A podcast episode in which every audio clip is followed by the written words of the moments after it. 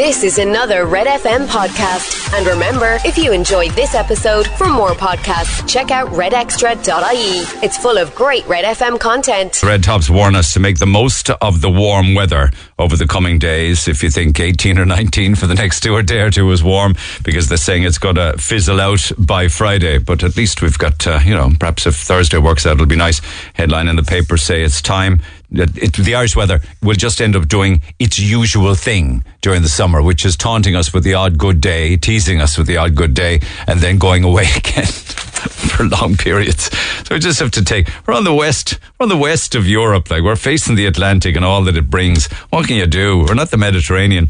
Isn't that very tragic news? That story that makes the front of many papers today. Um, this elderly couple who could have laid dead in their home for over a year. Front of the mirror says elderly couple found dead at home. Gardaí probe the pair in their 70s who hadn't been seen for more than a year. It's a story out of South Tipperary. It's absolutely tragic because when you when you read into it, neighbours apparently were under the impression that they'd moved from their house and that they'd moved away. Apparently, the couple were very much kept to themselves, very private.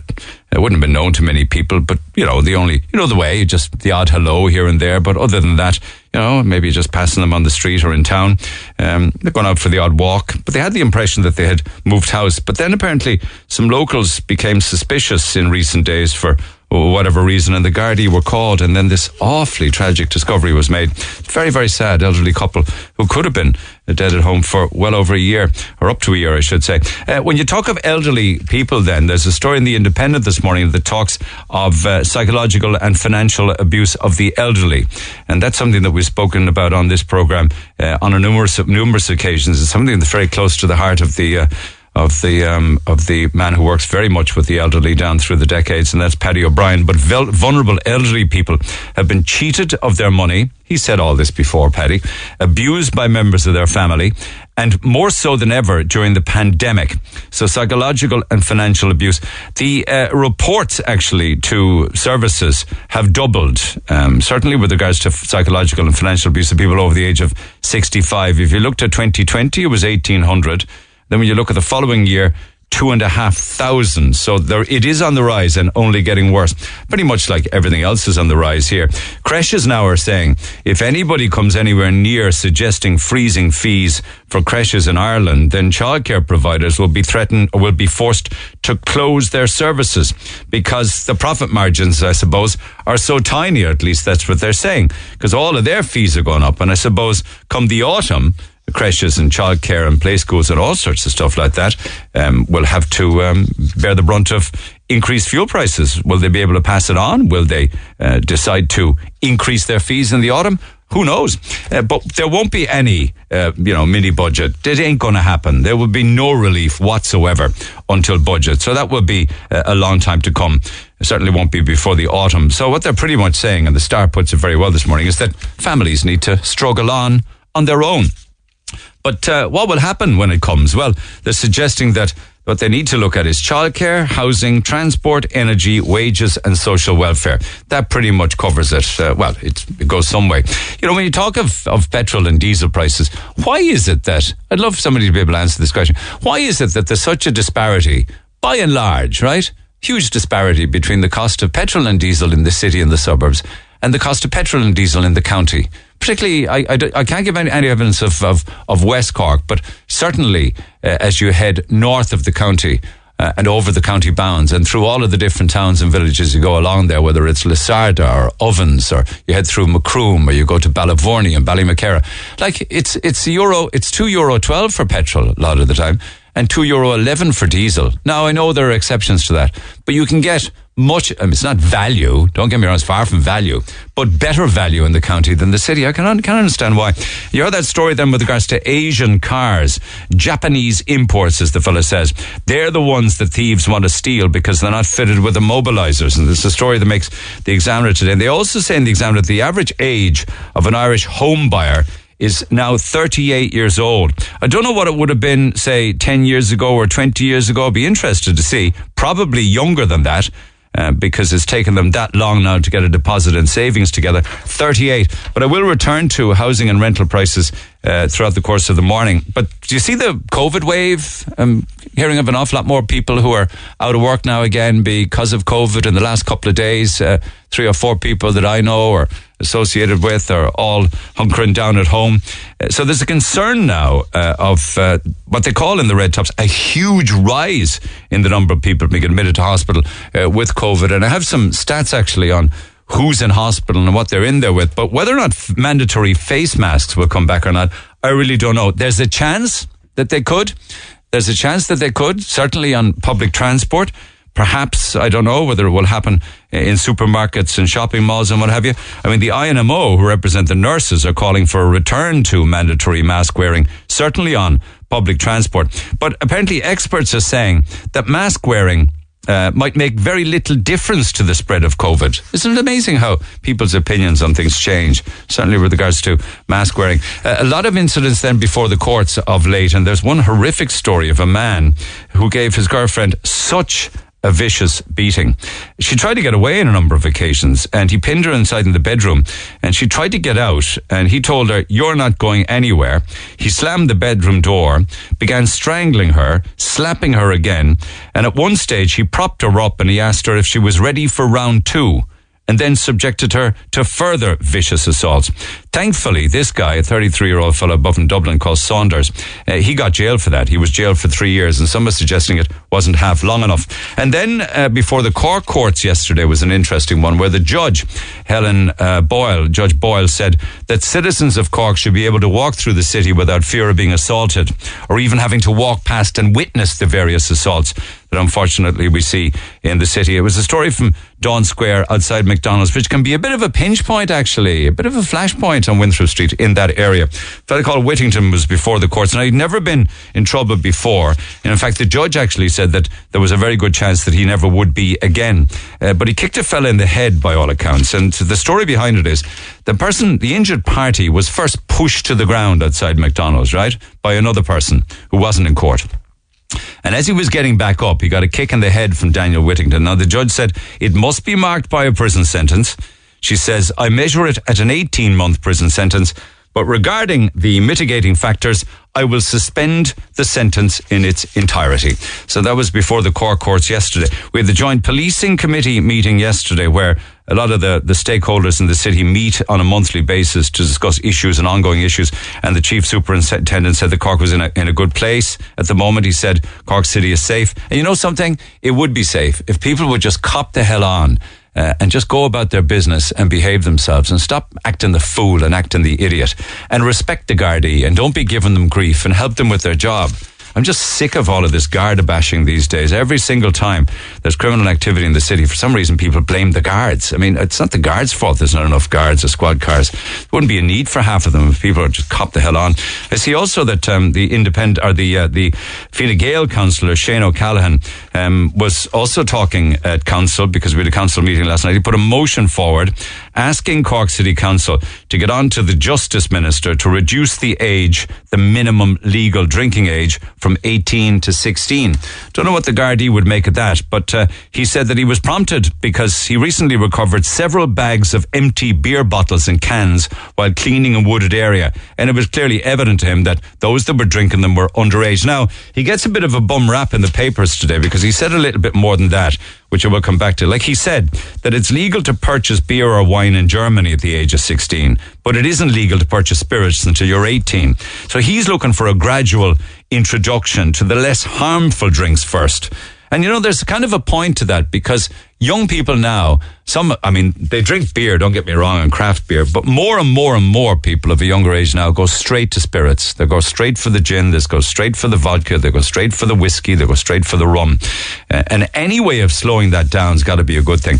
Your thoughts are welcome in that text 0868 104 106. Good to see Michael O'Leary rolling up the sleeves yesterday, wasn't it? He was helping passengers through security checks and stuff like that, which I think is fabulous. There's a lot then uh, to do with obesity. I won't have time to deal with it in the papers now, but I may come back to it later on. But I loved this story um, from Vega in Spain. It makes the uh, Times UK this morning and also the uh, Telegraph, where it says tourists face a 645 euro fine for spending a penny in the sea. So if you pee in the sea in Vega in Spain, you'll be fined 645 euro. How they're going to prove it is beyond me. I don't know how they would be ever able to prove that somebody was peeing in the water. I mean, you can put a special dye in the entire ocean, like. So how they prove it or no. But they're also saying things like, um, also, people must not use uh, shampoo or soap in the sea. Who'd wash themselves or wash their hair in salt water anyway? And they're also saying that they are banning washing cooking utensils in the water. And they're thinking of banning smoking. It's not the actual act of smoking, it's the goddamn cigarette butts that's annoying them. So anyway, 645 euro fine for spending a penny in the sea. And you remember yesterday's program where we were talking about Cork Beo that reported that um, Spanish resort towns restaurants ban Cork shirts swim trunks and tank tops. Um, that was a kind of a clickbait headline because they banned all um, sports tops. But the headline in Cork Beo made it out to look like it was Cork shirts that were banned. So imagine the headline in Cork Beo today will be uh, Cork tourists banned from peeing in the sea. The Neil Prendeville Show, Cork's number one talk show. Pure Cork on Red FM. Morning all, text to your heart's content, text 0868 104 106, particularly if you have an interesting thought on whether or not, um, for the likes of beer, anyway, uh, the drinking age in Ireland should be reduced, as Shane O'Callaghan suggests, from 18 uh, to 16. I mentioned stats there with regards to uh, the rise in COVID positive cases. Seven out of 10 in hospital uh, are over 65 and half of those don't have their second vaccine. What what is that saying? Seven out of ten in hospital are over sixty five with COVID. Is that what you're saying to me? Okay, okay. So seven out of ten in hospital with COVID uh, are over sixty five, and half of those within that age group haven't had even a second vaccine. That's according to the uh, health minister Stephen Donnelly in the last few minutes. Here we are again, lads, talking about COVID and what have you. We're just going to have to live with these waves. That's simple as that. Nothing else. Text 0868 104 106. Straight to the phone lines we go. Sophie, good morning. Morning, how are you? I'm well. Now, have you have you seen that ad that's up I have, online? yeah. Okay. What, do you want to explain it or will I explain it? You go ahead.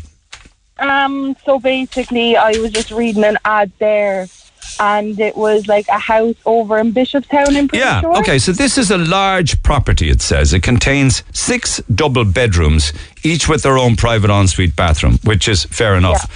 But the rent for the entire house, when every single room is rented out in full, will be five thousand five hundred euro per month because they Exactly. charge per room, right?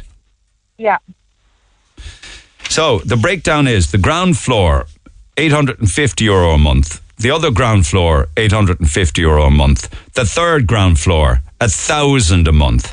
On the first floor, room number four, 900 a month. Room number five, 900 a month. And room number six, 1000 a month. Total for the entire property, 5,500 per month. What do you make of that? it's an absolute joke. Like, I myself now are in this um, predicament. Like, I've been living in Cork now the past two years, and in them two years, I've been living in temporary rooms, and I've moved, I'd say, maybe six or seven times in two years. You say you're Um, you're in a house where you share the house and you rent your Yeah. own bedroom. Exactly, yeah. How how does Um, that work? I mean, you, does is the like are you, are you in a house share where you have full use of the entire house? I'm at the moment I'm in a house share where I have full use of the house. But um, I got a call there from the landlord saying that I have to move out in the next three weeks because the girl who was living in the room before me has to move back or something. And I got no indication when I moved in first that my room was temporary. So I have about three weeks now left where I'm staying. And, the and that temporary room, how much is that costing you a month about five hundred a month for the bedroom? for the bedroom Okay. alone. Yeah. And I, I'm not interested in where this is, obviously, because you know when you look at it, when you look at a, a total cost of five and a half thousand euro per month, where each of the rooms are being rented, that's not illegal. Some are suggesting it should be, but it's not. So, how many bedrooms are in the house that you're in? Four. Four, and each of them is being rented independent of each other. Yeah. Okay. And do you know the cost of the other bedrooms? Are they similar to you? They're about the same price as me, yeah. Okay, okay. 500, is it? Yeah. And then what do you do for bills then? How does that work out? Um, it's split evenly between the four of us. And does that work out as being fair? Yeah, like we're sent the bills and then we just divide it between us. It could be maybe 50 or 60 euro extra than a month. Okay. And are you looking online trying to find a room somewhere? A room now? Honestly, I've been looking for maybe the last two weeks and I sent about 40 emails through Daft. I sent emails through Cork Rooms. I haven't got any single reply off anybody. Rooms alone now are nearly 850 euro, and that's not including bills for a Uh, standard room now. How much?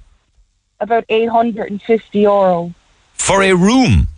for a room alone, yeah. Well, you're paying 500 for the room now, and if you're to manage to land another one, snaffle another bedroom, 850. What the heck is that about? It's absolutely ridiculous. Plus bills for the bedroom. Plus bills. Okay. And, And d- I tell me about the rules that they have then. There's all sorts of rules and regulations, is there? Yeah, like some people now have certain rules, like no couples, no students. You have to be over a certain age. I was looking at a room there, and they were charging. I'd say I think it was six hundred and seventy-five euro for this room alone. But you weren't allowed to stay on the weekends. You had to be out of the house by twelve o'clock on a Friday. What? You weren't allowed to come back to the house till eight o'clock on a Monday evening. Why? What are they doing with the room that you're sleeping in at the weekend? What? it was just the rules that they had. You weren't allowed to have any overnight guests. Like you're paying an awful lot of money for a room, yet you can't even have a friend come over. But do they do they re-rent the room at the weekend or something? I'm not too sure. I can't understand the logic behind it. Do the do the owners of the house live in the house or something? Some of the owners do, some of the owners don't. It all really depends on the room itself.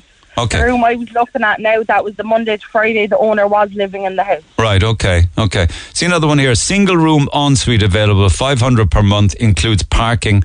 Rent is excluding bills. Bills are electricity, gas, bins, and Wi Fi. No pets. Uh, this is again out near the, uh, the Bishopstown area. No couples, please. Yeah. Single rooms now are being rented. So if, if you look at that room that you are looked, that you mentioned there for 800 euro, how many bedrooms were in that house? Um, four, I think. So that's a rent roll of 3,200 a month. Exactly. You think that's fair?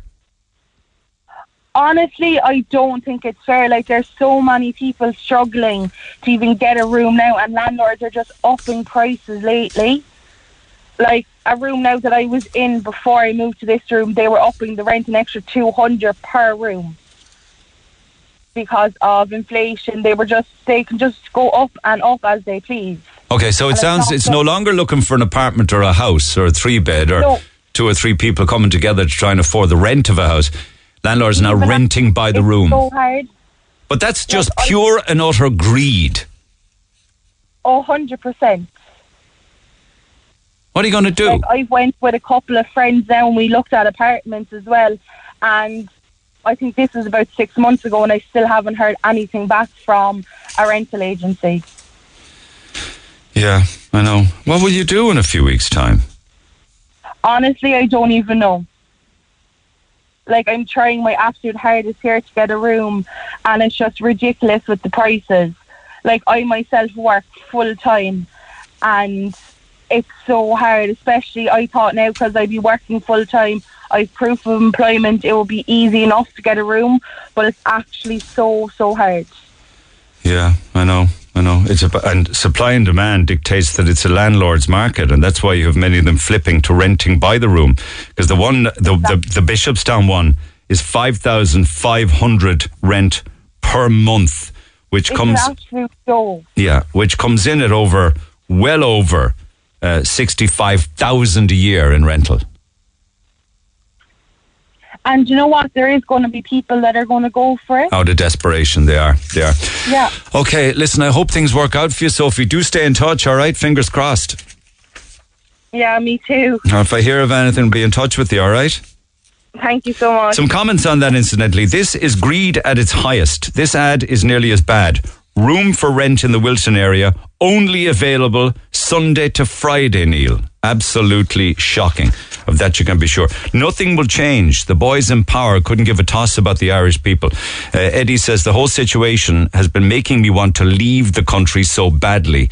Even people on relatively good salaries are struggling to afford it now, says Eddie. Uh, meanwhile, Laura, Lauren Lyons, who uh, works here at uh, Red FM with us, um, is also uh, on the hunt for accommodation and has been cataloguing her experience over the recent six months or so. It's about six months, Lauren, or more. Yeah, well, I, I moved up here in August, and luckily enough, I live with my well, I used to live with my grandparents, so my family live up in Cork, but. Obviously, I want my own freedom and whatnot, so I've been looking since about November, and I've gone to maybe about twenty viewings, and nothing has come of any of them. Honest, But that, you were lucky to get to 20 viewings following 400 plus applications. Yeah, it was one there a couple of weeks ago. I went to and the one of the lads that I used to go to school with is friends with the person who was renting out the house, and he told me that yeah, there's 400 to 500 applications on that house.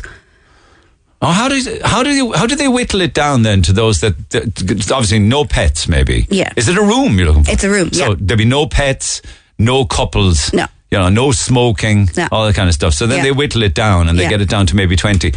I would it- say it's first come first served in some of them. Like Yeah. as soon as something comes up, I apply for it. But even I may not even get a message back from them. Like So how many of the how many of them that you actually went to see that you heard anything back? Uh, about four or five, maybe Okay. Okay. at the most. and what kind of what kind of rent are they looking for for the bedrooms? Um, well, my maximum budget is 500 and there's not much out there for that at the moment. Um, like I'm on a Facebook rental page as well and what I'm seeing is about 900 euro for a room. For the bedroom? Yeah, For the bedroom? for the bedroom. Before Yeah. you pay bills? Yeah.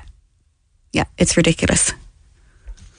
What? There, Yeah. are, there are countries across Europe where you can rent an entire house or apartment for that. Yeah. And, people are actually messaging the people like because they're that desperate to find accommodation. Like they're paying that much money for a room. God. Yeah. It's, uh, and you, you said you were being shown, you're shown around the houses. Like, Yeah. what, what, what are they like inside? like some of them are really really nice um like i went to see one there about two months ago now i would have loved it because it was only five minutes away from here um and it was a lovely house it was newly renovated it was about 450 i'd say which isn't Oh, that's well bad. inside your budget. that's yeah. well inside my Yeah. budget but it's not it wasn't too bad um some places i've seen are about 550 and i just can't afford that Yeah. it's just it's not accommodating like Okay. And these are four bedroom homes, are they? Three bedroom homes or what? some of them were five some of them were three and some of them were four so it just depended on So the five bedroom ones, Yeah. um, they they would be they wouldn't be adapted rooms like where a lounge is turned into a bedroom or a dining room. Some of them, turned- yeah. So yeah. they're bedrooms down on the ground floor and Yeah. upstairs. So they've Yeah. adapted the homes to maximize the bedrooms. Yeah. Okay. Okay. So a five bedroom then at, at five fifty or six hundred would be a rent roll of three thousand. Yeah. Because you'd never get three thousand if you rented the house as a home. Yeah, So that's greed. yeah. Yeah. It's purely maximizing profit out of other people's misfortune. Mm. How does that make you feel? Like it's hard because because I'm I work full time. So like as the girl that you were just on the phone to there, like she thought that she would have been easily accessible for for a house because she works full time. It's it it's just, just tough. Like I'm I'm having to commute now from Dungarvan up and down to Dungarvan Every day? Every day. Yeah, due to the fact that I just can't find a house. And have you ever costed your petrol or diesel per week for that? Well, thank God I don't drive yet. I'm learning how to drive, so the buses are not. Don't be in any rush. Sit behind the wheel. yeah, I haven't a few lessons. I have a few lessons left to go, but um, the buses are cheap enough. Like you know, it's it's a fiver up and down, up and a fiver down, so it's not too bad. But you you have to do that every day, twice a day. Yeah. Yeah. Yeah. And you say you're on sites. What those sites? What are they? Other people like minded looking to club together to try and Yeah, Rent like something. there's um, a rental page on Facebook, and there's there is people looking for other people to rent a house with them. So I kind of go with that as well. Um, and then there's Daft and there's Rent as well. .ie. So there's there's hundreds and thousands of people looking for homes. Yeah, there's a report out this morning. You just mentioned Daft. If you take a typical property in Cork, right, the rent is in the county now uh, 1,258 euro, right, Mm. in the county. In the city, it's 1,607 euro. Okay, this is just typical rent for a typical um, three bedroom. Um, it's a lot higher than that in many places. Yeah. But if you look at, say, for instance, that property, um, an average between the city and the county, and you come in at say thirteen hundred euro, right? That would be a rent for a property in the county Yeah. of Cork for thirteen hundred euro in rent. If you were able to get a mortgage on that property, right? The mortgage would cost you six hundred and seventy six euro. So the mortgage mortgage is six hundred and seventy six where you're buying it and owning it. But to rent the same property is thirteen hundred. It's over Yeah. double the price. And I've seen people not being able to get a mortgage, even though they've proved that they're paying like a grand in rent every month. If you month. can pay thirteen hundred euro a month in rent, why wouldn't the bank snap the hand off you and say we want to give you a mortgage because the mortgage is only six hundred and seventy six a month? I don't know. It's insane. Yeah. What's your next move? I'm still looking for places, but to be honest, for now, it's just commuting up and down to Dungarvan every day, five days a week. There's a girl. There's a text here says, "Would uh, Lauren consider staying in the country about five miles from the city? We have an apartment at the back of our house, and it's there. It's a five mile commute, though. You ain't driving yet. I ain't driving, but if it's on a bus route, I've no hassle. Well, get, get your ass out there and get on the phone and see if it's available. Thanks for popping in. Thanks. Let me know how that goes. Thanks, Lauren. Will do. Text 0868 104 106. We'll pick it up after the break. This is the Neil Prendeville Show. Text and WhatsApp 086 8104 106. Cork's Red FM. And by text and by comment, uh, we were chatting there a while ago. Rental prices at an all-time high, supply at an all-time low. Renting in Cork, a truly a landlord's market. I was telling you. So that property went up on Daft with a rental rate starting at eight fifty a month per room, going up to a thousand per room in the upper floors and what have you. When you total it all up, then it comes to a total uh, rent roll for that one property of five thousand five hundred euro per month. Uh, they break it down then into uh, you know new kitchen with fridge and freezer. You'd expect that though, a fridge and a freezer in the kitchen, wouldn't you? Counter space, you'd expect all of that. Uh, laundry room, you'd expect all of that. Um, uh, I don't know what the story is with uh, dining and lounge if all of them are bedrooms or. I'm not quite sure about anything about that, but um, a lot of texts on it. Uh, people who bailed out this type of, and people bailed out this, th these people who um, ultimately end up charging these kind of rents. I don't know how they were bailed out, but um, maybe you should try and get uh, the landlord who's charging that on the air and ask them how they can justify five and a half grand. grand. Five and a half thousand a month in rents, disgraceful from whoever is renting it out. Uh, this is shocking, and the government is doing absolutely nothing about it. Roll on election time.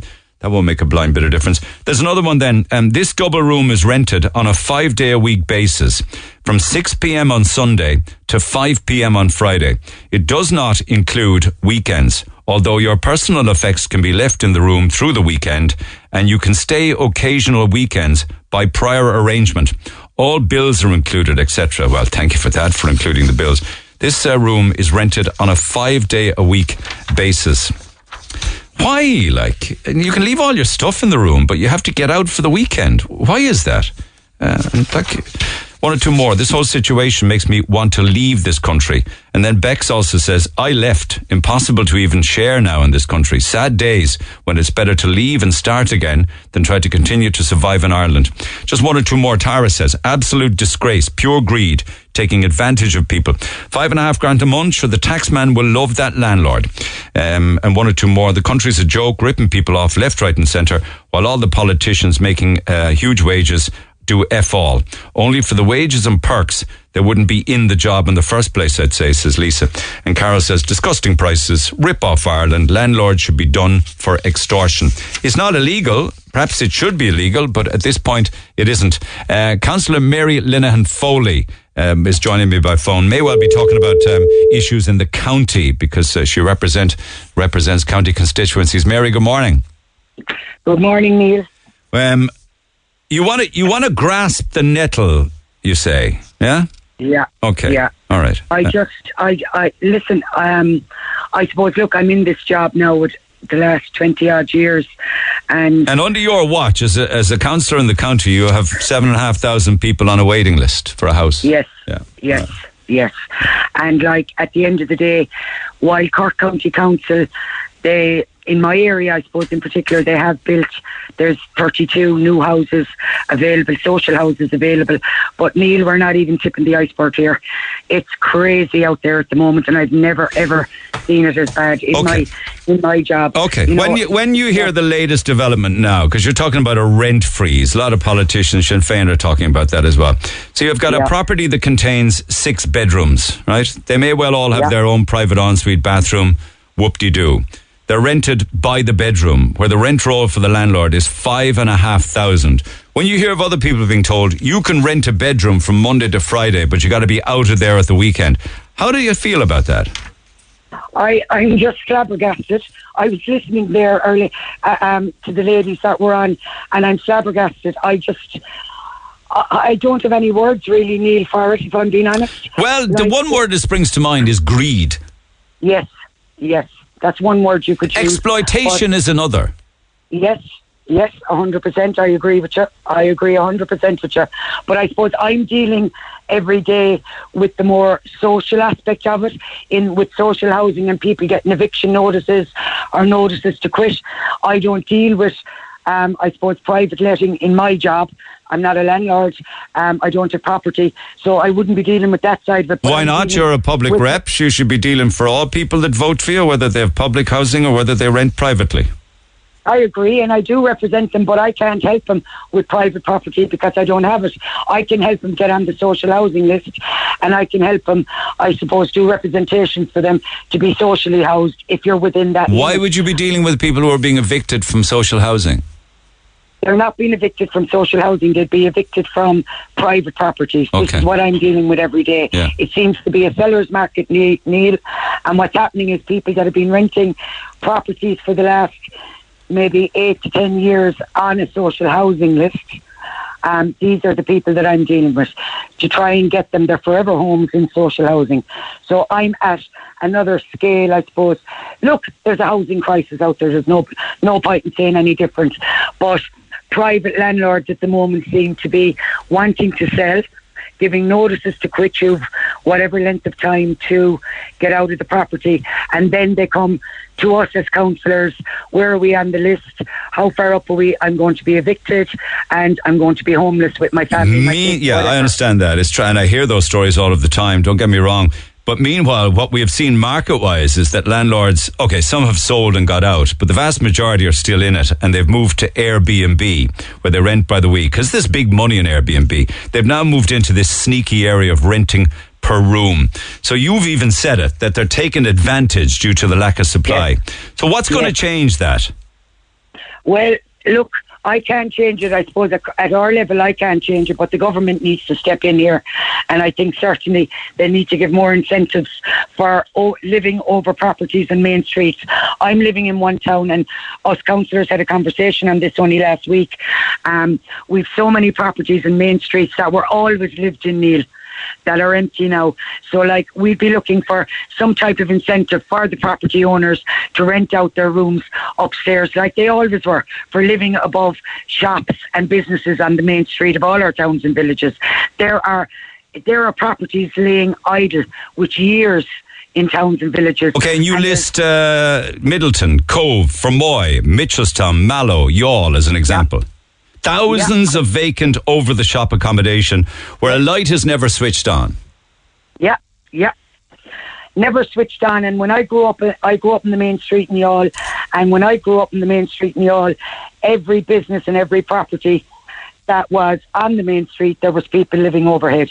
And I'm only talking about one town. This is all councillors spoke in it a number of weeks ago um, for something to be done to give some incentive to the business business owners and property owners to get them back up on their feet, do up the properties, and rent them out to people. Okay. It has always been the case, Neil. Okay, but why not at the same time um, freeze rents or put in rent control or say you cannot Yeah. you cannot rent per room at 800 euro per bedroom. You cannot rent a three bedroom house in a suburban or a county area for 18 or 1900.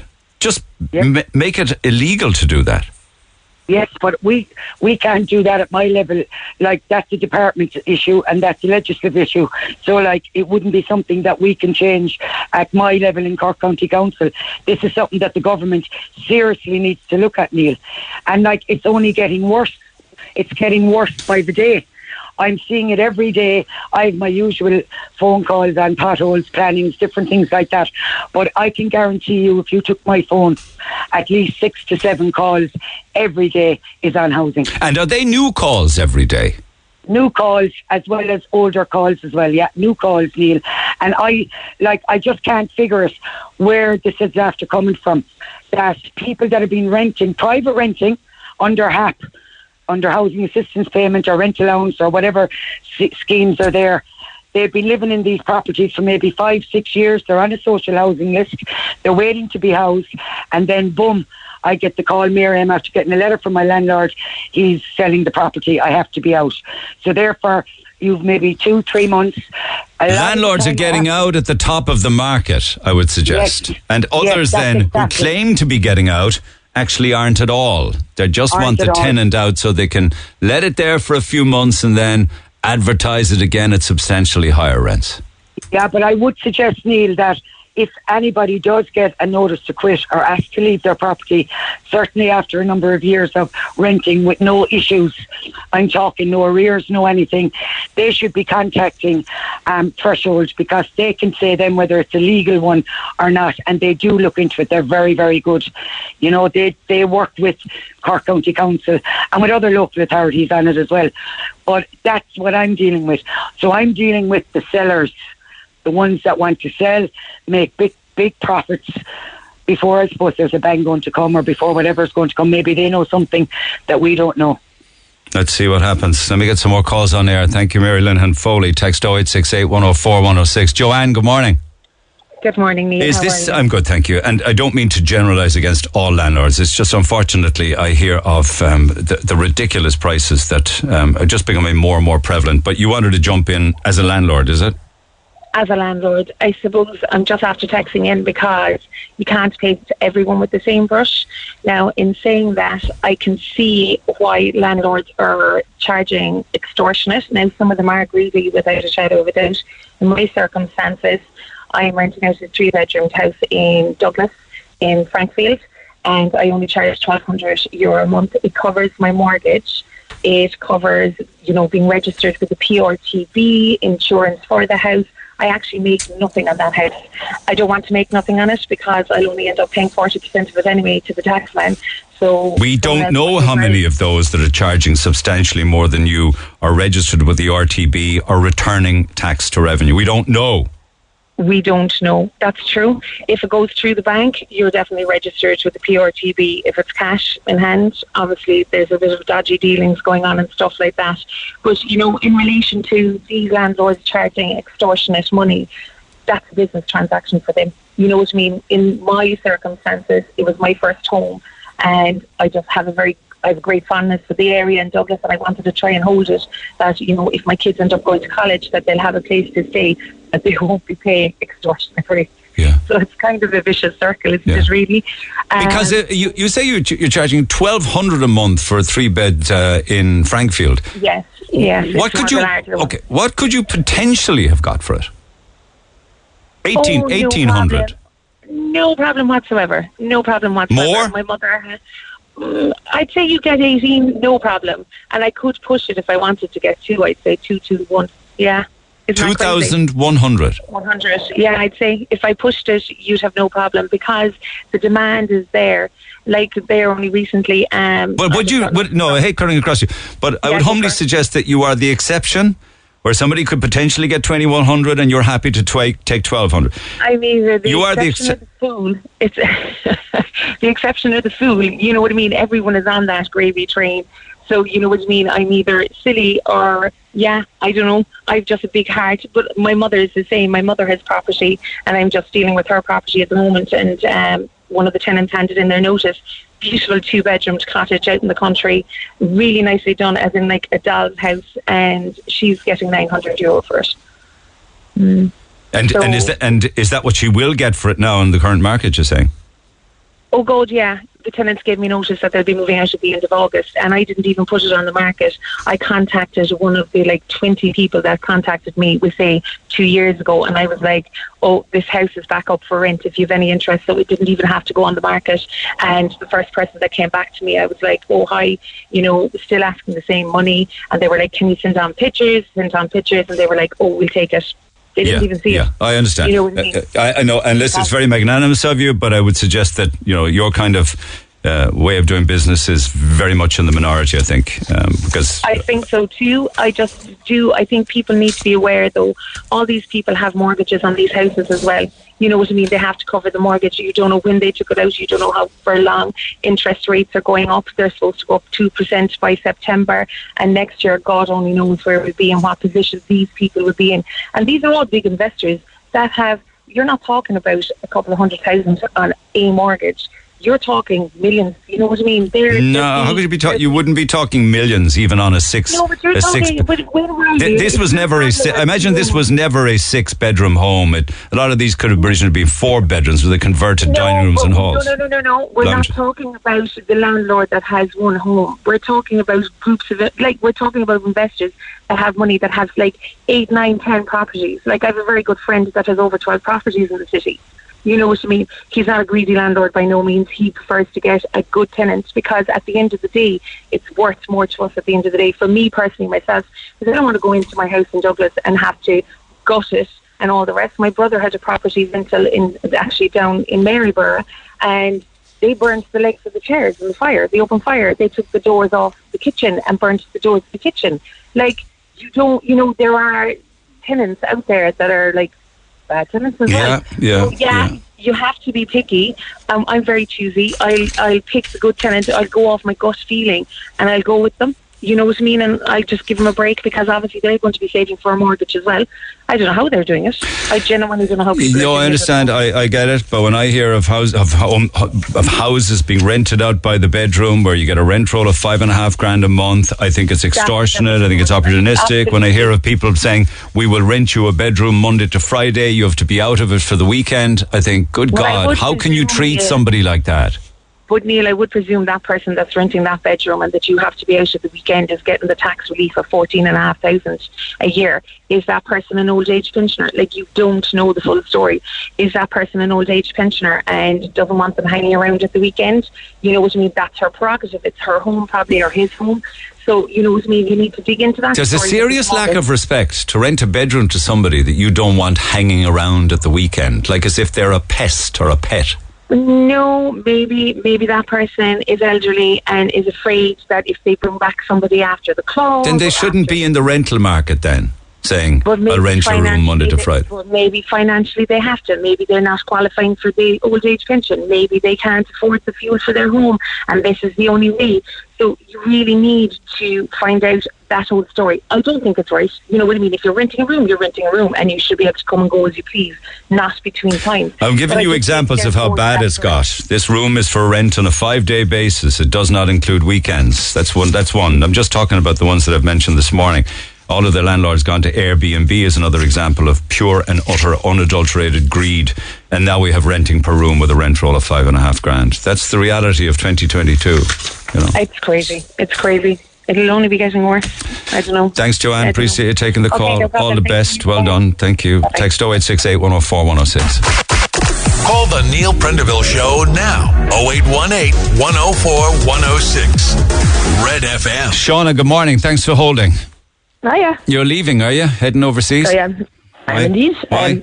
Um, um, well, I'm 27 years of age, and there is. I just don't think right now that Ireland is a place that is offering many opportunities. I suppose to young people. Mm. Like there is, there is jobs if you're in the right area, but it's just like I'm like I'm a teacher, so like I could 100% get a job this year in Ireland. Like there is jobs going, but it's just I would be on realistically maternity leave and like covering Primary, maternity leave. secondary? secondary. So, as a secondary. secondary school teacher, trained and qualified, the best you could expect is mat leave. Pretty much, yeah. So like then you just like this is I suppose that's how it is rolled. It. There's just not. It's just, it's very difficult I think for young teachers to come in and like it's it's I suppose unheard of really of a young teacher walking in and getting permanency anywhere. You have to work your way up the ladder. Which look, it, it comes with experience, which is it's fair enough. So we're not just- crying out for teachers, no? Um, well, there, there, there is, but it's just from listening to all my friends for the past two years, there hasn't been, and I've like I've had about 30, 35, 40 friends that are teachers, and not one of us got permanency. Everyone's on maternity leave, and the problem is, is that no one, like, there's only one of my friends as of this year now is actually getting paid during the summer and during holidays and stuff. So, like, I know it's fair enough. Like, I'm 40? this year now, like, None of them got full time. uh, no, none of us did. No, And maybe none of us. are, are there many more like you are just saying, I'm off? Yeah, hundred percent. So I have like there's like I'm gone in August, and I say out of my friends, I say there's probably that's not now including teachers, that's doctors, nurses, every, and that's the, that's the sad thing actually is that they're all actually really intelligent people who all actually want to stay here. It's just like it's fair enough going away for a visa for the year, but any of my friends they're leaving, they're they're not planning on coming home for a very long time. Okay, okay. At all. This is very important because you're honing in on teachers, doctors, and nurses, all fully qualified here, who you say Yeah. want to stay, can't get a job, can't get permanency. Um, you, and of course, on on top of it, even if they did, the cost of living and rent and everything that goes with problem. living in Ireland, it just. And, and anyway, it- you know, also many that I talk to that are overseas say that they just wouldn't have the same quality of life for the same standard of living at home, and that they would have in say Australia, for instance. But you're Yeah. going to the UK. Yeah, I'm going to the UK. So, like, my reason being for, I suppose, was again, like, I really wanted to get a job here, and if something popped up like that was suitable, you know, it would have been fantastic to have taken it. But it's just my big issue is that, like, I'm not going to be getting paid during time off and stuff, and there is a substantial amount of time there that they have off. Like, I'm working now this summer in a summer camp, which is completely fair enough. Like, I've I love working. I actually don't personally speaking, I actually don't like those big gaps being off because I like being kept busy and kept my keep myself going. But it's just that when I'm taking these jobs that are for these only short periods of time, really, they're not paying a lot. No, like no. the summer camp job I'm taking, No, you not. can't. No, you can't get your you can't get your feet under the table like that. You can't. No, it's, it's you're just you're just you're just picking away. So Okay, like, I want to pick up on the next chapter of your move just after 10. Are you free for another couple of minutes? Yeah, You're yeah, the no greatest. Talk to you after 10. Yeah. Thank you. Just meanwhile, bear in mind, there up to, well, certainly 10 minutes ago, there was a huge tailback on the link uh, coming from the tunnel heading west. Seems to be almost back to the tunnel. Uh, texter says still driving, but it's going on and on and on. Must have been an accident in the area. Yes, I see it now. Thank you. Kevin's put the cameras up. It is very, very slow moving. Uh, bear that in mind if you're coming through the tunnel heading west. I'm Lana O'Connor. Red FM News is first for local, national, and international news, and you can stay up to date by tuning into our hourly news bulletins or by clicking on redfm.ie. Text the Neil Prendeville Show now. 086 8104 106. Red FM. I want to say thank you to Shauna for holding on. I wanted to finish the conversation because she has said that her and many other teachers, doctors, and nurses who are fully qualified, willing, and able to work and wanting to stay can't.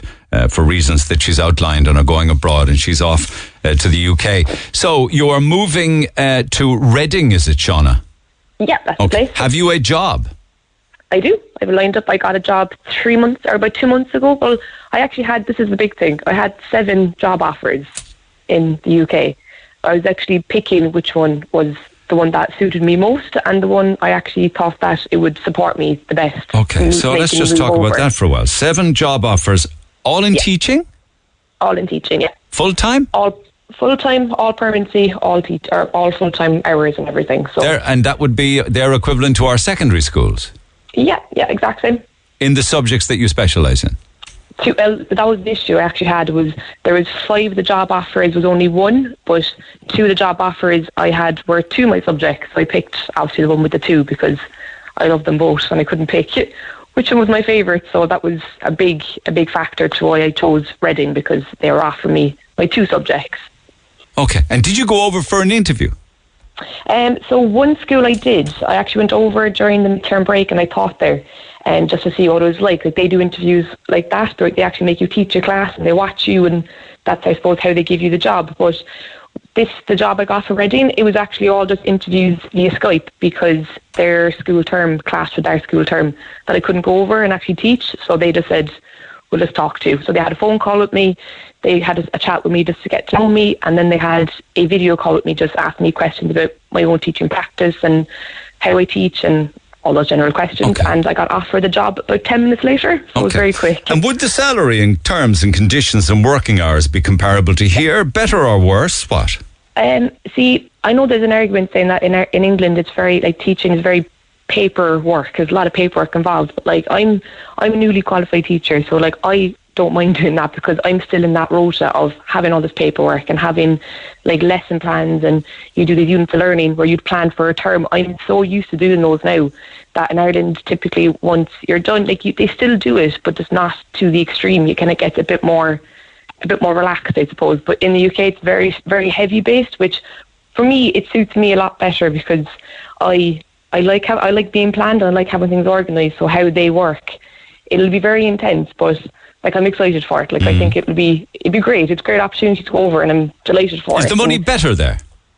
um, well, this one, 100%, like I actually tossed it up. Like if I was offered a job in Ireland, let's say for, I'll say just even, not even permanency, just roughly speaking, I'm earning, in euros, I'm earning about 12 grand more than what I'd be getting here, which is a lot.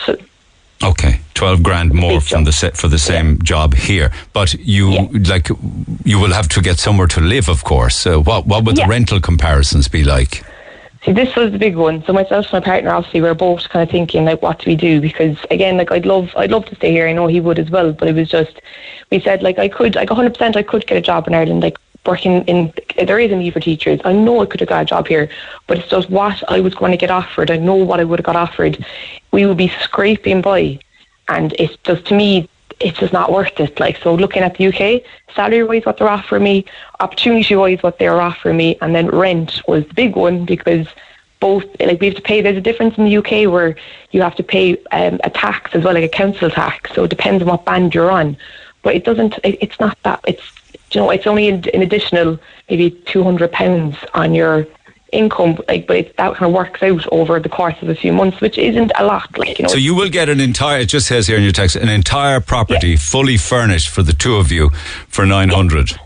Yeah. Okay. That's nine hundred pounds now. So we both said like it's that would be like there's one thing in the UK as well. Actually, a lot of the apartments and property look Okay. at they don't actually furnish them, but we were looking at furnished only, and I've been looking at them for the past three months.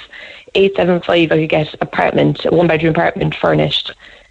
That's the total. So Like are that. you And so- leaving Ireland begrudgingly? Like you don't want to, but like you, Yeah, I don't want you know, you, it was never your dream to go work and teach in the UK. It was never others' No, dreams never. to be a doctor in Sydney, for instance. No, it never like it never actually crossed my mind. Like I like I've I did my teaching practice here and I absolutely love Ireland. Like and especially I teach history as well. So history is my bread and butter and Irish history is what I absolutely love. So this is So when we abolish when we abolish college fees, at the moment it's it's pretty much 50-50. The state pays three, and you know the student or their family pays three. It comes in at some, you know, isn't isn't that the way it, isn't that the way it works? Yeah, yeah. So they, there's yeah for your bachelor's and for, I, I had to do. I actually I have three degrees. I was in I was in college for which is a long time now. Like Or is it fifteen hundred each? Do we pay fifteen hundred and the co- and the state pays fifteen hundred or I something? think so. Yeah, it's very, yeah. Roughly, I think about that. Yeah. Okay, so when, when Um, that's when that's completely abolished and college is going to be one hundred percent free, uh, we will be sending people to college to get di- to diplomas and uh, you know uh, degrees and uh, just to export them to work in other countries. Pretty much. Yeah. and the tax like and the taxpayer will pay for all of that.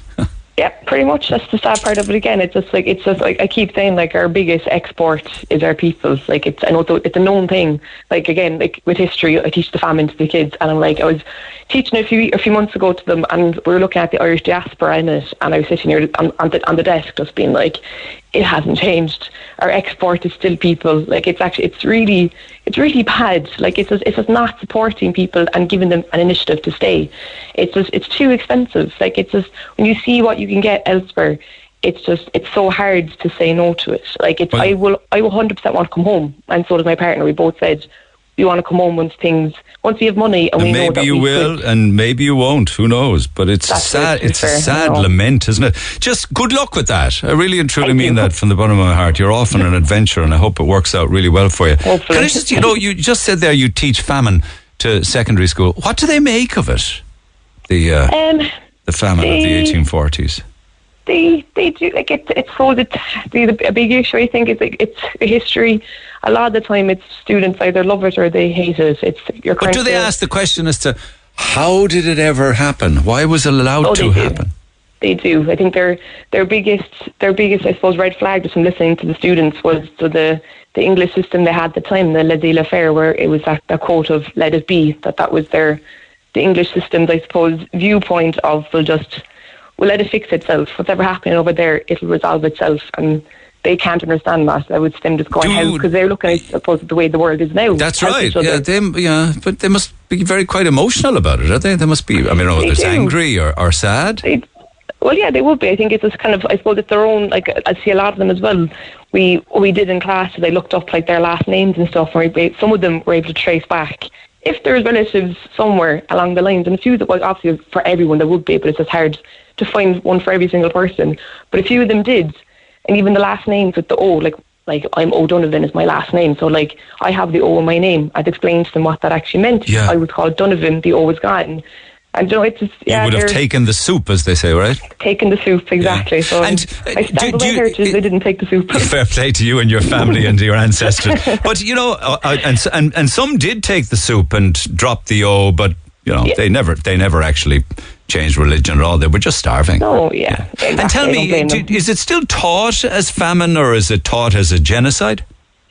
Um, it's called a famine, but it's I suppose like when you're teaching the famine out to the kids, like a big thing is you're supposed you're looking at the impacts of it, but you're linking in as well with the diaspora is a, a big enough part, not a big part, but like you would touch base on it just about like. Like, but I'm just curious, what would happen if you, as a teacher, decided to say there was no famine to your class, there was plenty of food to your class, Mm. that it was a genocide? yeah. What would, would you like- would you get into trouble for that? Mm, not getting trouble. I think it depends. Like this, I suppose this is where I suppose like there is obviously a curriculum you follow, but it's just like with especially history. Like I, I have a few students in the class who actually were from England, so like I was always trying to be very neutral in the sense that I'd say both sides and go, okay, this is the English perspective, and not bash them, but go, this is how they felt, this is what they were doing, this is the English perspective. But then I planned a documentary that was on RT, and the first part, the first quote it actually said was. This was not a famine; it was a genocide. And we each had about that. Yeah, I know. You And know, will you te- you won't you won't teach that as part of the history curriculum in the UK, will No, you? it's not on. it- No, it's, it's not on their curriculum. It's like it at all. They don't read. They don't. Um, they don't cover the famine. Like there's no mention of it really. I suppose. But Mm-hmm. if if there was a point of it that was relevant, I could wiggle my way in with it. Like I wouldn't Yeah, spend yeah, a yeah. class, a whole class on it because they don't need to know it. Yeah, and you have to. You do have to play by the book, unfortunately. Sometimes, like, okay. but Listen, good luck. I would with have it. wiggled in if Good I luck, could. good luck with it. I just, just, just as, as a by the way, I read a, a, the most powerful book on the famine that I that I ever read was a book called Paddy's Lament. Did you ever hear of that book by I heard of it. I have heard called of it. Thomas yes. Gallagher? He's um, Yeah. the backstory of him is quite interesting. He uh, his his parents emigrated to the United States way back in the 1900s, and he grew up there. Um, wrote a lot of other books, but it's a powerful book. Uh, he he just he's so honest. It's searingly honest about what really happened. And a lot of it, if you haven't read it, I would recommend that you do. He he quotes an awful lot of the newspapers of the day and how they interpreted what happened during that period of the Great Hunger and and. Uh, particularly the British newspapers at the time, particularly the Times of London, which was atrociously, yeah, that was bad, atrociously um, unfa- unfair and unkind, and portrayed us as almost like animals. You know, It There was. There was a. quote- I actually showed the guys because we actually looked at a few newspaper clippings on the days, and um, there was this one quote I saw on it, and it was based from a paper in Liverpool, and it was just saying, "Here comes the dirty Irish."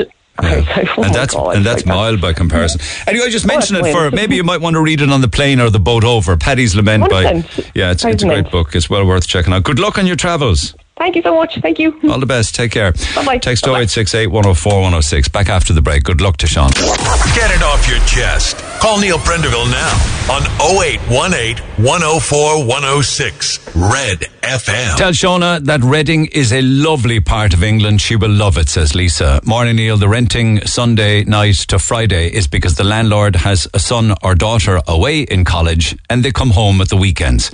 I have a friend that does this as it's the only way she can pay for the college course. Well, that to me is just pure unadulterated greed.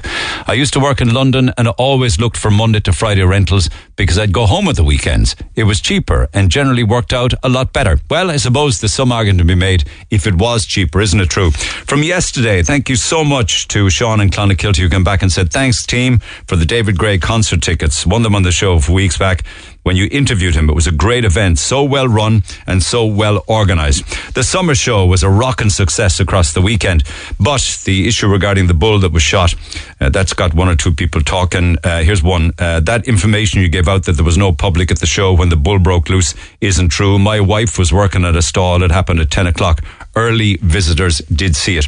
Well, I suppose what do you what can you do? You know, it's public safety at the end of the day. I suppose what they're saying is it would have been an awful lot worse if it was rammed with people at the time. I was at the summer show. What a great day. Uh, but 20 euro to get in was a bit dear, I thought. They had a great system going on, but coming out was a disaster. I spent one hour trying to get out. Uh, very bad management. All one side being left out while we sat there, leaving two cars at a time on our side. Well, I can understand that it must have been slow because the amount of cars that were parked up, such as the popularity of the summer show, I suppose you just have to figure that in when you go into an event of that size, because uh, it's fields after all. That's where the cars are parked. I don't know why people waited in all that traffic for the summer show. There were so many free shuttle buses for people to avail of. No need for people to drive ridiculous parking on the roundabouts and everywhere, abandoning cars. Uh, lots of other texts then, the USC. If the Universal Social, and I was talking about this yesterday, if the USC, the Universal Social Charge, uh, was got rid of, average workers would be up to 40 euro a week, 160 euro a month better off. It would go a long way. Yes, it is a spiteful, hateful, hurtful uh, unfair tax that was only supposed to be temporary. What about the people that had to retire at 65? They're in no man's land. They can't claim any grants for heating or medical cards because they're closed as being, they're classed as being job seekers. That was a master stroke by the government, wasn't it? Uh, we Irish have very short memories. The USC was brought in as a temporary fix, one to two years max, they said. 12 years on, it's still here. What the hell are our well paid union officials doing? Nothing.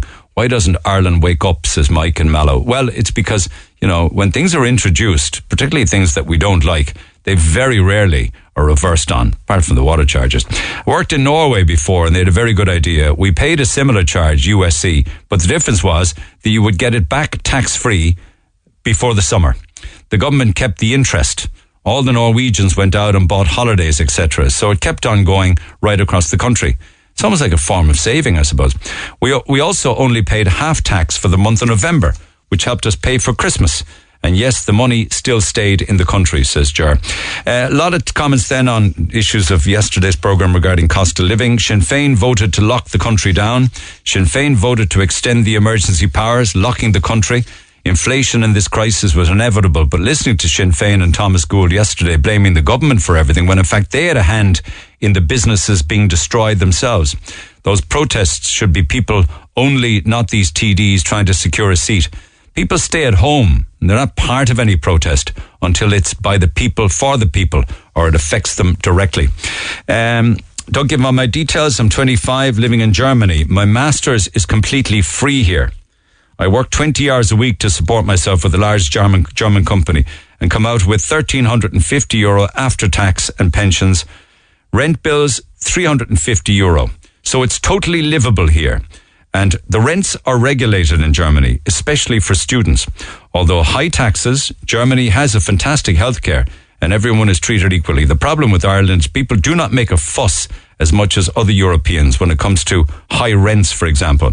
We have a nine euro ticket here. That's a monthly travel pass on any train or public transport in Germany.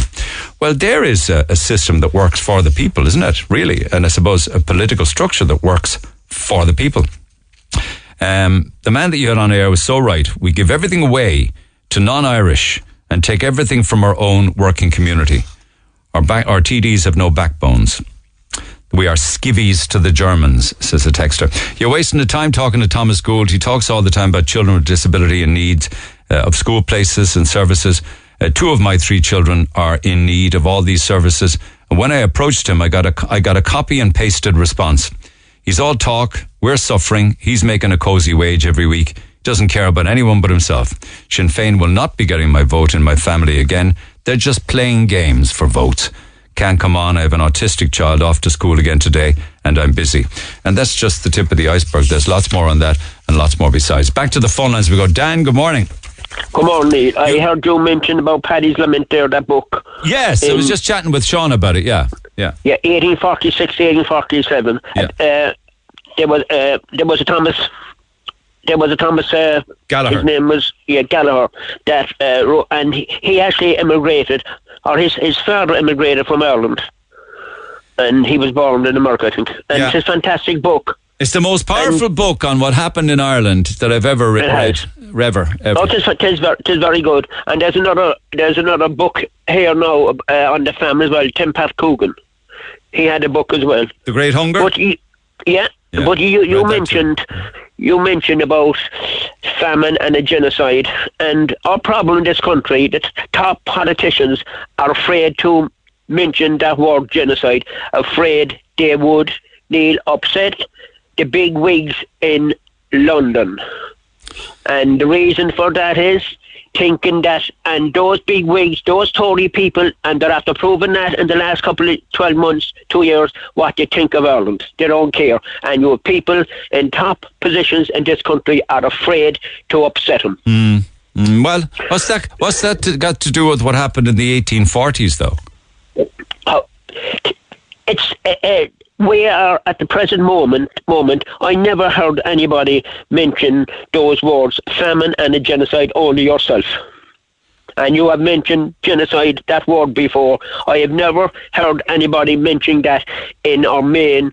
Well, it, well, our well, it was. If you read the reports at the time, and if you read what was going on in the British House of Parliament at the time, um, there was MPs actually stood up in the Houses of Parliament at the time and said, "This is a good thing. There are too many of them. Just let the famine run through. Just let Shut the up. potato blight continue. There are too many of them." That's genocide in my book. Oh, a co- but you look, there was genocide. Look, Neil, enough. There, there, there was genocide. They did first things in African countries, right? In the likes of the likes of King, the likes of Kenya, they did first. There in the, very late The, fifties, the very British, the British Empire. Yeah, yeah, I know. I yeah, they did very in the late fifties, Neil. They did a lot of stuff, and we are actually afraid. We should stand up. Our, our main politicians should stand up and be counted and right. speak the truth. Glad you read that book. I'm glad you read it. It's a super book. Thanks, Neil. Thanks. Right, Bye-bye. Take bye-bye. Um, you, you may find it difficult to get, get it in a bookshop, although if I know Waterstones, they'll order it for you uh, and uh, pop in and they'll get it for you. If you're, if you're online, you can get it online on Amazon. Um, it's an incredible book, and if you're looking for a book to read and you're interested in that topic, you might want to sit down and read it. Or if you're going on holidays and you're looking for a book that you might want to take with you, Paddy's Lament is the book uh, I would highly recommend this summer. Uh, Ireland, 1846 to 1847. He calls it A Prelude to Hatred. It's written by Thomas Gallagher. Um, he died in the 90s, incidentally. He wrote other books as well, but that, I believe, was his finest. Back after the break. Talk to Neil Prendeville now. 0818 104 106. Cork's Red FM. And the fact that uh, all GAA supporters have to go to Dublin to go and play Dublin at um, Croke Park. We were chatting about that yesterday. The majority of Cork supporters are split. A few support both codes. Not a real issue here, says Mike. Well, I don't know. I think traipsing up every time it's a Dublin match isn't fair. Uh, it's really about uh, how much money can be made, and you'll make twice as much in Croke Park, I suppose, as you would in Páirc Uí Rinn. Bobby says, why would anybody bother going to the games? Who do the players give? Why do the, why do the players give up so much when the guys responsible for calling the most important thing in the game aren't fit to read the chart at the opticians? Uh, the weekend's umpire missed a Galway player who stepped over the line with the ball. Should have been a 65, and he waved it wide uh, in a one-point game. Umpires, Neil, they're not up to the task. It's unfair on the players who give up so much. Uh, morning, I wanted to take my son to the Aviva last weekend. It was a night game, so couldn't stay over. It was a grand all-in and a half-empty stadium.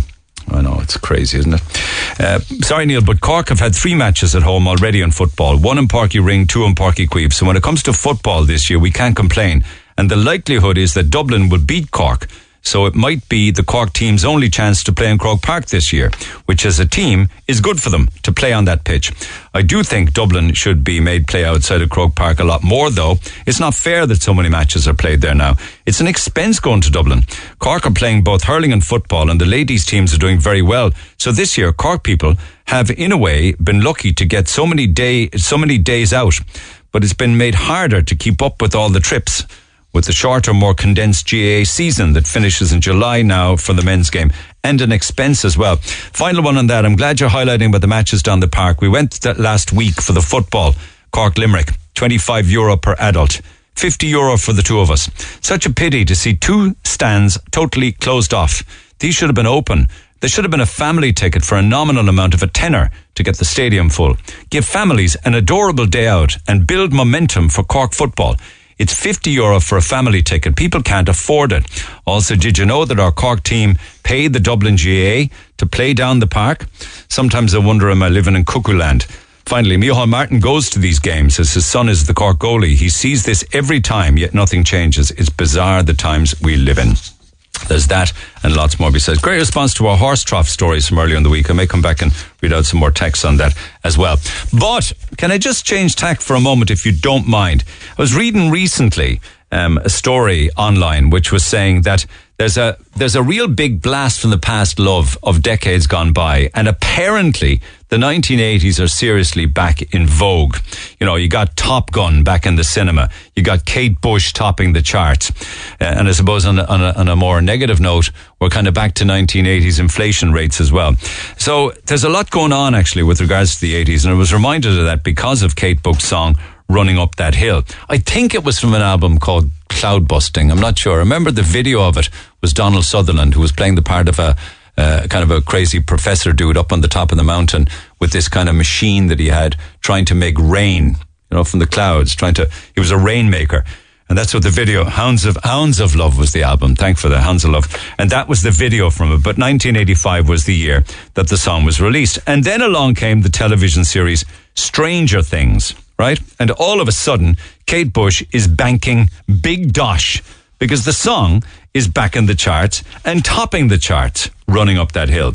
So it's number one in the Irish official charts. It's number one in the UK official charts. It's number four in the Billboard Hot 100. It's number one in Australia, New Zealand, and Switzerland.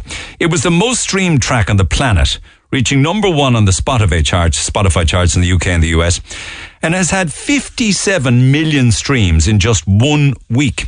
Now, Wuthering Heights is our only other number one single, and that was from 78.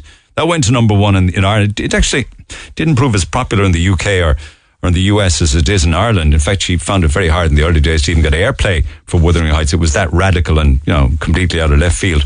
But running up that hill, dominating all of the charts and 57 million streams in just one week. So that's a typical, exa- a typical example, I suppose, of how TV can help your song if it's used in the soundtrack or part of a show. But it's a typical example of the 80s being back in vogue. So we were recently asking that question with regards to the 80s, say versus the 90s, with the 80s being seriously uh, back in, in fashion now. Which was the better decade, the 80s or the 90s? I give you over to Seamus Whelan. Like, what was the 80s like in Cork? Can you can you tell us? No, it was brilliant. We had great times in the 80s. I mean, all the pubs were so good and everything, and the music was way better and everything. Like, what music would you be listening to? Oh, I loved oh, loads. Depeche Mode now and all things like that, narrator and all the stuff. I loved it. It was the best days ever anyway. And would you have been wearing now the shoulder pads and the or or, or, or would you have been Tell the you platform? age now. I would have everything. Sure, we had to go with the stay. What nightclubs would you or would you have gone to nightclubs? Spiders, Chandras. Where else did we go? Everywhere. All around. Carton Street was brilliant. Washington Street were the best days for the pubs are gone now compared to it back then. It's not uh, for older people around town from your late 30s. We've only Rock and Jerry gone. Only Rock and Jerry in the Rob Roy. Oh, sure, Rock and Jerry. but he plays the music that we like and he gets the crowd going. Don't he? Yeah. Where would you have gone after Cassandra's? Would you? Sure, you'd have to go home then, there'd be nothing. Would you not go to Mandy's or anywhere like that? Would they? Oh no, oh, Burgerland and stuff like that. And w- would you have uh, collected the glasses though in Burgerland? Oh yeah, we have them glasses. I'd say I'd say they're um, they're probably collector's items now, are they? there's some people still have them, I'll have to tell you. The 90s, yeah, we had Chandra's in, in the Grand Parade was the Stardust. Uh, we had the Lacey House. Um, you could walk the streets at any hour in the, in the morning and there'd be no danger of you. There was Francis Hall down the Arc. Yeah, it was it was a lovely place, very busy. Um, but no, it's very hard to walk the streets um, this day and age. And what sort of music would you have been into? Uh, Queen, David Bowie. And what sort of clothes then would you be? W- would you have worn the um, all the padded clothes? all the shoulder pads? had, would yeah, you? The, yeah, the, the shou- dressing. All the shoulder pad clothes, yeah. All the shoulder pads now and the flared sh- shoes and the corky sandals. We would have been boot girls as well, wearing the, all the black uh, shoes and black tights and pleated skirts. They were all the go. That time we were called bovver chicks and boot boys and all this was all all around. And after the nightclub, after you leave Chandra's, where, where would you go for the food? We'd either got to go around North Main Street or the Grand Parade or somewhere. You wouldn't go to Mandy's, no? We go to McDonald's. We oh McDonald's was very popular when it first opened with the Big Macs and everything. Yeah. But would that have been back in the in the nineties? It would, yeah, yeah. That's there a long time, yeah. And Mandy's would have been there before that, wouldn't it? Yeah. Um, well, my daughter's 39, and I used to take her there as a baby. Did you? Yeah. The old Maxi Burger, Old wasn't it? Maxi Burger was brilliant. Yeah, the big huge burgers and all that. Yeah, and Pearl River was there. Uh, the Tong Sing was there. I actually back in the 80s when I got married, in 1982. We actually had a reception up in MacCurtain Street in the Grosvenor, and we actually went for a meal that night in um, in, in the Tong Sing. Happy days. They were grand days. No one had nothing. No, every, there was no keeping up with the Joneses. Everyone had very little, but whatever they had, and everyone's door was open to all their neighbours. That's all gone now. Do you know? Different times, and people had nothing, but they shared everything.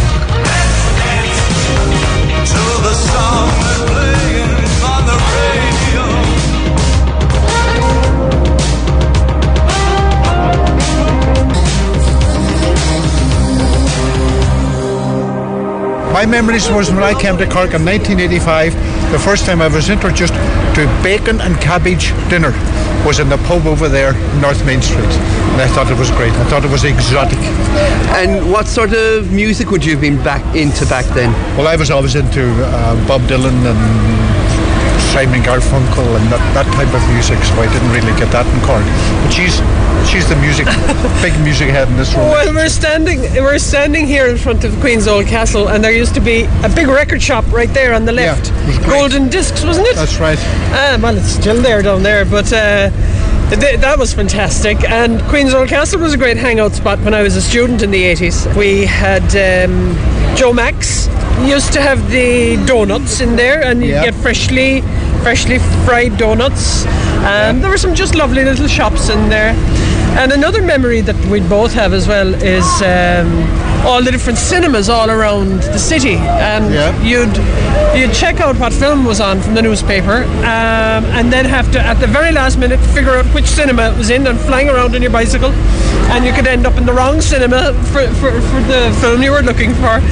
So uh, you know the classic and the Lee Yeah. and the Pavilion and the Capitol, all of them. There were There were six, I think. yeah. But uh, so there, there's some of the main memories. And what about Mandy's behind you? You never mentioned Mandy's. No, Mandy's wasn't on our radar. No, No, the, Mac- the Maxi Burger. no. I did hear of it, but I never did that. No. And what we loved too was in, we live up at the top of Barrack Street, and of course at that time Barrack Street had about 16. Well, there's always argument whether it was 16 or 14, but they had 16 pubs, and I think I drank in about 12 of them. and what sort of clothes would you be wearing? Like, uh, would, would you have been wearing the shoulder pads back then? No, I was I was a, I was a student, so I was in long Indian skirts and Doc Marten boots and denim jackets. So, Mine's just in jeans, always in jeans, same as his. And can I just ask you about TV programs? What what you? Uh, TV programs, Oh a my long way God. Back. Well, I know the Fall Guy was there and uh, MacGyver. Hart to Hart, and MacGyver with his Yeah, chewing gum. and- Dynasty and Dallas and all those were there, weren't Was, they? that, was Dallas the 70s or 80s? I'm not too sure. Never It kind of, I think it bridged both. didn't Probably it? both, I'd say, yeah, yeah, And then you had the Greatest American Hero. Yeah, Oh, I remember that. I remember that. I, I might know these more than you. No, I never. He had his head in the books. Yeah, yeah, Um, no, I but, never, uh, yeah. but that, was, that was another great thing too about Cork. The many many bookshops you had. Yeah. And that's beginning to change for the better now too. They've got about you know four or five bookshops now at least. And Yeah, there was tons of them second-hand. then. There was nice bookshops. in Yeah, town, yeah, yeah, yeah. But everybody has their heads stuck in the tablets now, don't they, in the gaming? Yeah, I know, but I, I be, we're both writers, so Yeah. we, I wouldn't be too pessimistic. We're optimistic. There's a lot of people. If you walk into Waterstones now, there are many young people who are over in the young adult sections. Great. A lot of Cork people are great at reading too. Yeah. You know. Good place to be.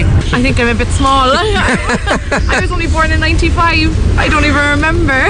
You only got the first uh, last half of the decade, was it? I got the Millennium Party and that was it.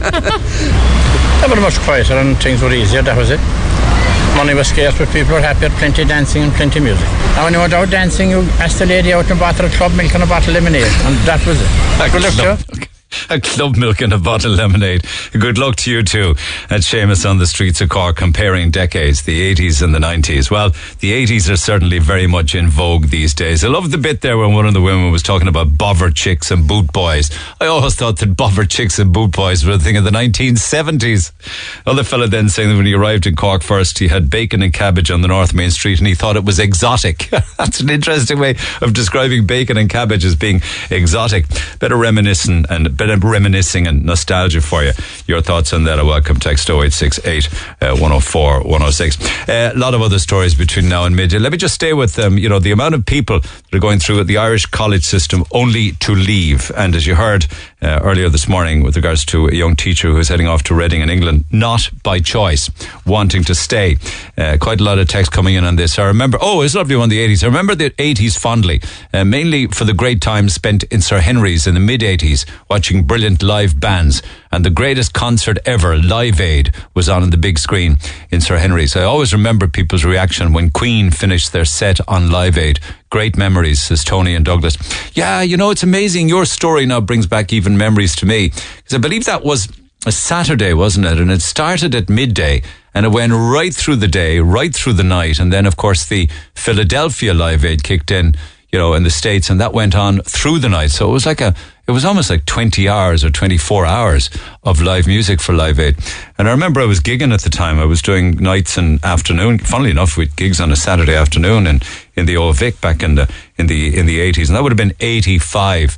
Um, and uh, a lot of clubs then, of course, put in big video screens and stuff like that. But uh, it was, I remember having to drag myself away uh, from Live Aid just to do a, a, an afternoon gig. And then you go back to watch more of it. And then there was the, I remember the, the, the scene of Phil Collins getting on a Concorde because he drummed at Live Aid in Wembley, got on a Concorde, went to America and he drummed there as well. It was just an amazing day. Thanks for the memory of it. Text the Neil Prendeville Show now. 086 8104 106.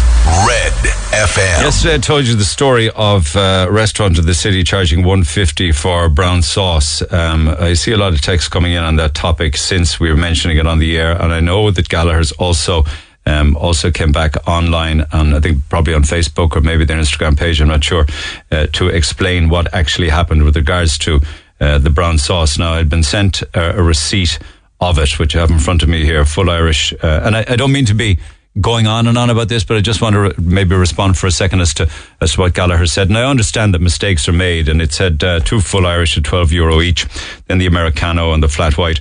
The side of tomato relish was 150 and the brown sauce was 150. I'm mentioning it again now because uh, uh, it's been pretty much taken up by a lot of the tabloids as well, and they're they're running with the story regarding the charge for brown sauce. But what I what alerted me inc- incidentally was that it must have been there must have been a key somewhere on a register for somebody to push or to type in brown sauce 150. I accept that mistakes are made. Um, I was contacted then and sent the screenshot of the receipt by somebody who hadn't actually seen it and paid for it and went home and then realized that uh, he had been charged 150 for brown sauce and got in touch with with Gallagher's at the time to say that it was it was bad form, that it was wrong. Um, yesterday, Gallagher's then posted on online saying, yesterday one of our new team members, so they were talking yesterday about the day before, which should have been the weekend. Uh, one of our new team members made a mistake while trying to accommodate a customer's request. Uh, when the mistake was brought to our attention, we immediately contacted the customer to apologise for the mistake and made it clear we do not charge for brown sauce. We explained to the customer we do charge for our homemade relishes. The gentleman was very understanding and explained he had his own, he had his own pub and that these things happen. We invited him back for a pint or a sandwich on us when he was passing again. Unfortunately, it seems that despite this, the customer decided to send the receipt to Cork's Red FM without mentioning that the matter had been resolved to his satisfaction. It was then published on their social media platforms, uh, prompting a response which was blown out of proportion and is extremely upsetting for the poor staff member involved. To be clear, we do not charge for condiments or table sauces, which is which is good to hear because one would think that we don't want that happening where people would be charged for brown sauce or charged for ketchup or charged for salt or pepper or vinegar or mayonnaise or mustard or anything like that. But I of I don't understand how it appeared on the actual till receipt unless there was a key on the register for.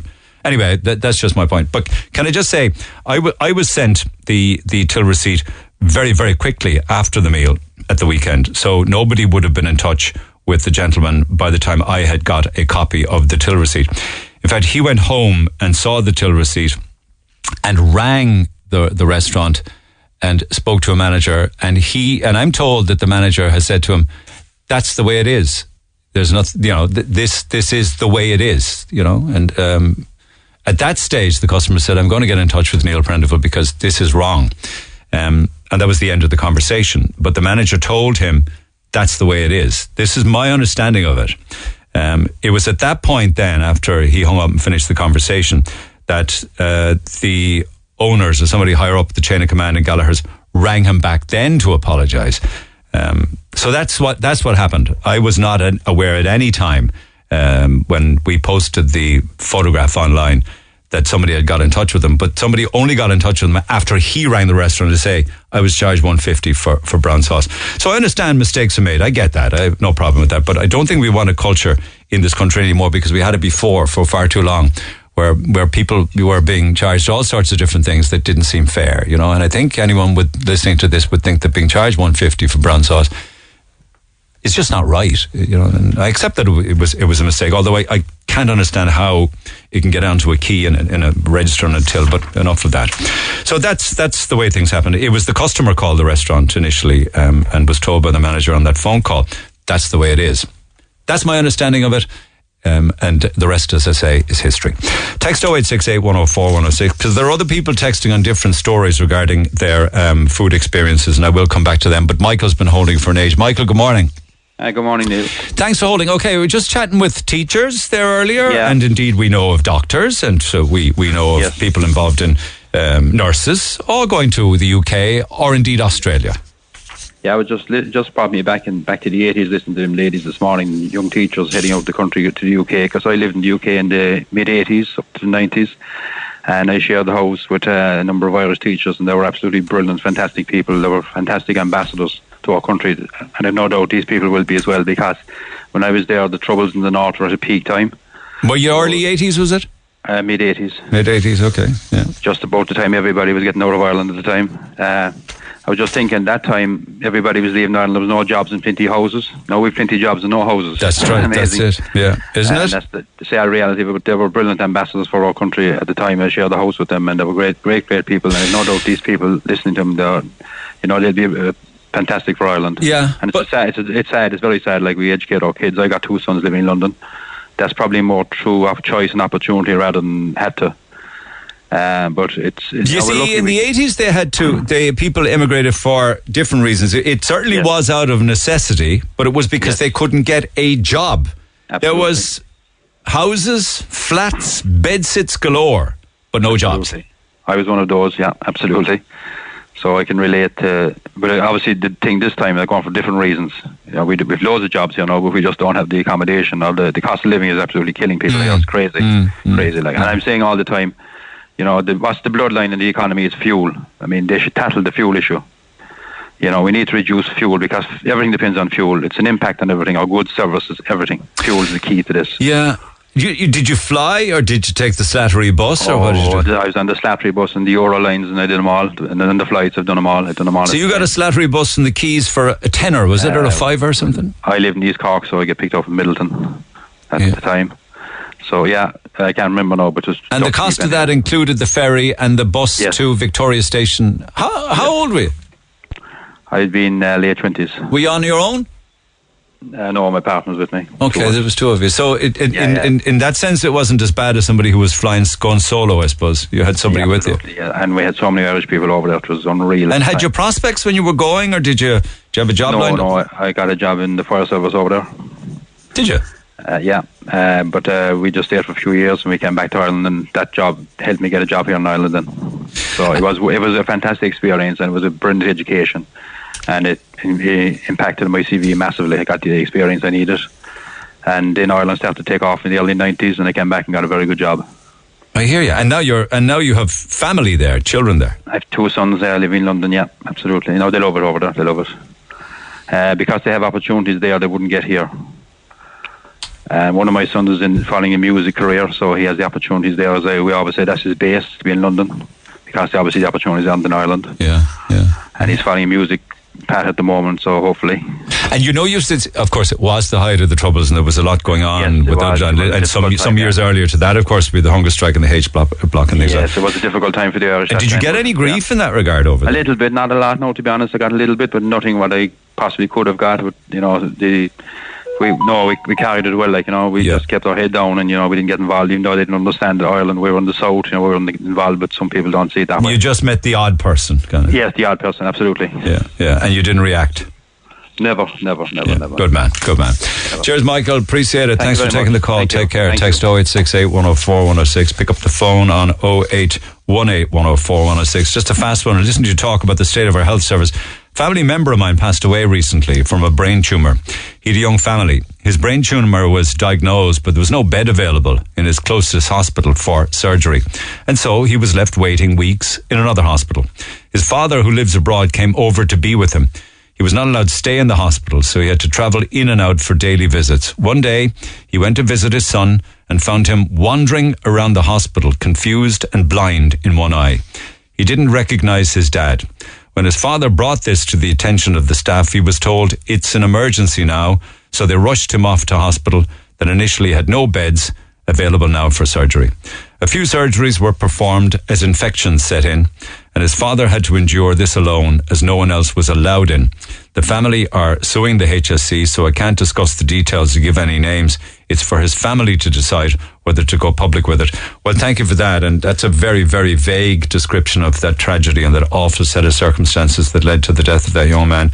But I wouldn't actually be able to go into any further detail on it uh, until, um, you know, they have decided as to whether they are going to take a legal action and if they are until it comes to an end. But it is absolutely tragic. It must have been awful what that family went through. Never mind the young lad who paid the ultimate price of his life.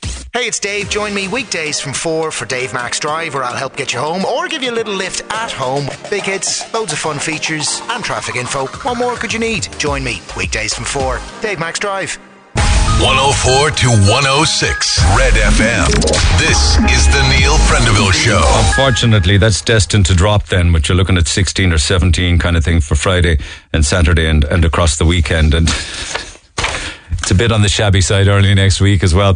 Anyway, text 0868 104 106. Pick up the phone on 0818 104 106. Lots of calls and texts to do, and I'll come back to a lot of them.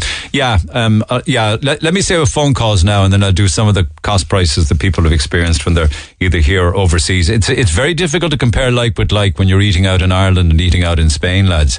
Reading down on the Costas, it's a completely different world down there. You can't be comparing like with like. There's many reasons why not. Arthur, good morning. Hi, good morning, Neil. You're Lithuanian by birth, but moved here in 2009. Yeah, that's okay, correct. Okay, but also lived in America. Yeah, that's right. right, For about half my life and Okay. two years in Canada as well. Okay, so Canada, America, Lithuania, Canada, America, and Ireland. You've been around. Yeah, that's right. And for 26 years old, you know, I'm I'm quite happy that like I've I've got to experience this much in my life so far, and that I've actually gotten to say to other people that look, I've had the chance to live in different countries. I've had the experience of like different things going on, you know, and it's just kind of it brings me back to that whole point where I guess in Ireland, you know, um, I never really felt at home here. I don't know why it was. Maybe it's like in one way it's I don't know is it like an Irish curiosity, but I always I nearly get offended every time somebody asks me like, oh, where are you from? Where are you from? You know. Um, that's one thing. Another thing is we're we're we're we're new away. we're new we're new to the game. You see, Arthur. It's not really. Yeah, it's not. It certainly isn't an insult. But if you looked Well, at say Canada it, or you a- can see you can see I guess in certain people's reactions, you know, when they ask you, you can kind of you can kind of nearly tell why they're asking, you know, just it feels like they're they're trying to form an opinion on you based on where you're from, you know. How can they talk to you? How do I react with you because, you know, I'm going to base my opinion off of where you're from versus what I know about you, which is nothing, I guess, at the moment. I know. I, it's sad that you feel that way, but you don't think that's you. Um, I don't know. No, in general, like I have, well, maybe I have like an, a lot of anxiety and stuff. So it could be my own head that I'm just thinking, you know, like always. Like I feel like even just I listen to you guys every day, you know, and like when I hear you on the radio say yank, you know, that kind of that rubs me the wrong way a little bit as well because it just sounds like a, a derogatory term, you know. I'm like, you know, am I like. I, if I don't know if, if I were to call you Paddy or something like that because you're Irish, you know, it's it's nearly the same thing. I mean you may think it's a derogatory remark. I don't, and it never Oh, was yeah, intended to be that way. You know, I don't- think I- I, I, I despair. that, I I- despair sometimes, actually, at how people get so offended by such inconsequential things. Yeah, it's just the small things, I guess, you know, and I guess it's how the word is used overall, you know, like it really is, I guess, that uh, how somebody uses the word. If it's in a friendly conversation, you know, you wouldn't say anything and you'd be like, okay, you know, like I won't really take too much notice to that. But then, like, there would be some people who would kind of, they'd nearly use it in a more derogatory term, like, oh, it was the Yanks that did this, or, you know, it's because you're a Yank or something like that, you know, and they're like, that's what rubs me the wrong way because I don't identify as like a Yank or an American. I don't really identify as a Lithuanian either. You know, I, it's hard to say even where I'm from, kind of way, Yeah, because like yeah. the fact of the matter that I've been moving around so much as a kid, kind of way. You know, but um, it was just like one of these things, like. When I was in America, I never really felt foreign, if you know what I mean, because I guess everybody is from all over the world in Well, America. they, you they've know, had hundred, they've had hundreds of years that we haven't had of, of people moving and migrating in large numbers. Yeah. We're, we're only experiencing that in defence of Irish people for the last couple of decades primarily. So we're new to that, you know. We're new Which to integration fair, and we're which new to fair, you know. multiculturalism. We're getting better at it though. I Yeah, hate to hear you that know, you say and- that you've been racially abused in the past. Oh yeah, like for sure. And like it's it's so funny because like to be honest, I don't know how I like look so Eastern European. I don't think I have really any like critical features that would stand me out from the crowd, you know. Yeah. But um, I there's often been a time that somebody's looked at me and been like, "Oh, you Polish c word," you know, or this, that, and the other, and I'm just like, "Listen, I'm not even Polish." I'm like, "Do I sound like I'm Polish?" You know, I'm like, "What makes you even think that I'm Polish in the first place?" And I find it offensive in two ways. One, that people are nearly blaming all the foreigners they're just assuming everybody's Polish, you know, in one way, and then the second thing is that the fact that they're just straight out accusing me of like for whatever I did. They're just like, oh, it's because you're Polish, and I'm like, actually, you're wrong, you know, and the furthest thing from Polish, you know. Or, or they would say, yeah, but you're all the same. You're all the same. Yeah, yeah, You're you coming know, over here, sure. screwing up the health system, taking all our jobs, and screwing up our housing. That kind of thing. You know, like uh, it's. But not yet, yet, yet people would complain if work, they, you know, like yeah, yeah. But yet, mo- mo- like- but the vast majority of people come over here, come over here to work, and a lot of the time to do work that the Irish won't do or don't do, or there's plenty of work, and people Well, are welcome maybe, to come. You know, like I, I came here not by choice. You know, it was a family decision. My parents decided to take us out of the states because you know it was a bit dangerous. I was living in Brooklyn, New York, before I moved over here, and I mean, necessarily, to be honest, I never felt danger while I was walking through the streets of New York as a teenager. You know, and I'll tell you now for a fact that like even me, 26 years old, I'm six foot two, maybe six foot three. Like I'll feel a bit intimidated walking through the city at certain hours. I, I. Yeah, but you don't have to be of Lithuanian birth to feel that way. Many people well, feel yeah, I intimidated. understand, you know, and that's just in general. I I've been sent some very alarming photographs of a very vicious assault in the city last night on a woman waiting for the 220 bus wanting to go home. She, she was brutally attacked, resulted in bruising of the eyes, cheeks, and forehead, split open, resulted in stitches for absolutely Oh, no um, reason. That is terrible, you know, and like things like this, they happen more often than not, you know, and that's the sad thing. And we seem to kind of will acknowledge it when it happens, but then it's almost like the next day, well, just forget about it. And we're like, oh yeah, you know, there's a few problems in the city, but sure, that's that's the, city kind of way, you know. There's nothing we can do. We don't have enough guards. Everybody's talking to everybody, but nothing's getting done, you know. Why do you say that you, you can't wait to leave? Why, why are you so unhappy? Um, well, I guess it's a number of things. One, right now, is the cost of living is is ridiculous. You know, like I haven't had kerosene in my home since February, I think. So, like the last nearly four months, I haven't had heating at home, and that's just mainly because every week I'm paycheck to paycheck. You know, um, I can't even. It's the last two years, so I'm working now since February, but I was actually on the pandemic unemployment payment for a while because um, I lost my job. I graduated from biomedical engineering in CIT, a level 8 degree in 2019, and 2020 came, pandemic hit. I was sat at home, nobody's hiring, you know. What So kind of work um, would one do with a degree in biochemic, biomedical engineering? I mean, there's a lot of work, like the likes of like Stryker, Boston Scientific, you know, all these things. It can be anywhere from project management to actually going down into these facilities, whether you're working in research and development and Okay. helping. And is there work in that new- area? You did you get well, a now there is. Um, currently, I'm not in that sector because halfway through, I guess, the pandemic, I decided I was like, listen, you know what? Since I'm sitting at home now and it's difficult to find a job, I'm going to try to upskill and kind of reskill. So I started studying a course in manufacture and design of biopharmaceuticals. And um, I feel like that course just pairs very nicely with um, with what I already have done. And you know, with I guess Cork in general being a very large pharmaceutical industry. Oh, so with um, all of those was- positives and all of those skills that you have developed, why? What's what's forcing you to to text me? I'm just waiting until such time as I can leave. Is it because of discrimination? Is it because of how Well, people not- treat you because you're not? A, over that, you know, and like it's it's kind of I don't really think about it too much more anymore, but unless like somebody actually comes up to me now and will say something like that, you know, that might get me get me in a bit of a hump for a few days or something like that. But I'll get over it because people are people, you know. You, some people have bad days; they'll take it out on others. So I try not to think about it too much. But the main thing for me is, I guess, one thing culturally, I find that like if you want to do anything here, you know, a lot of I guess the activities, social activities, are involved around drinking.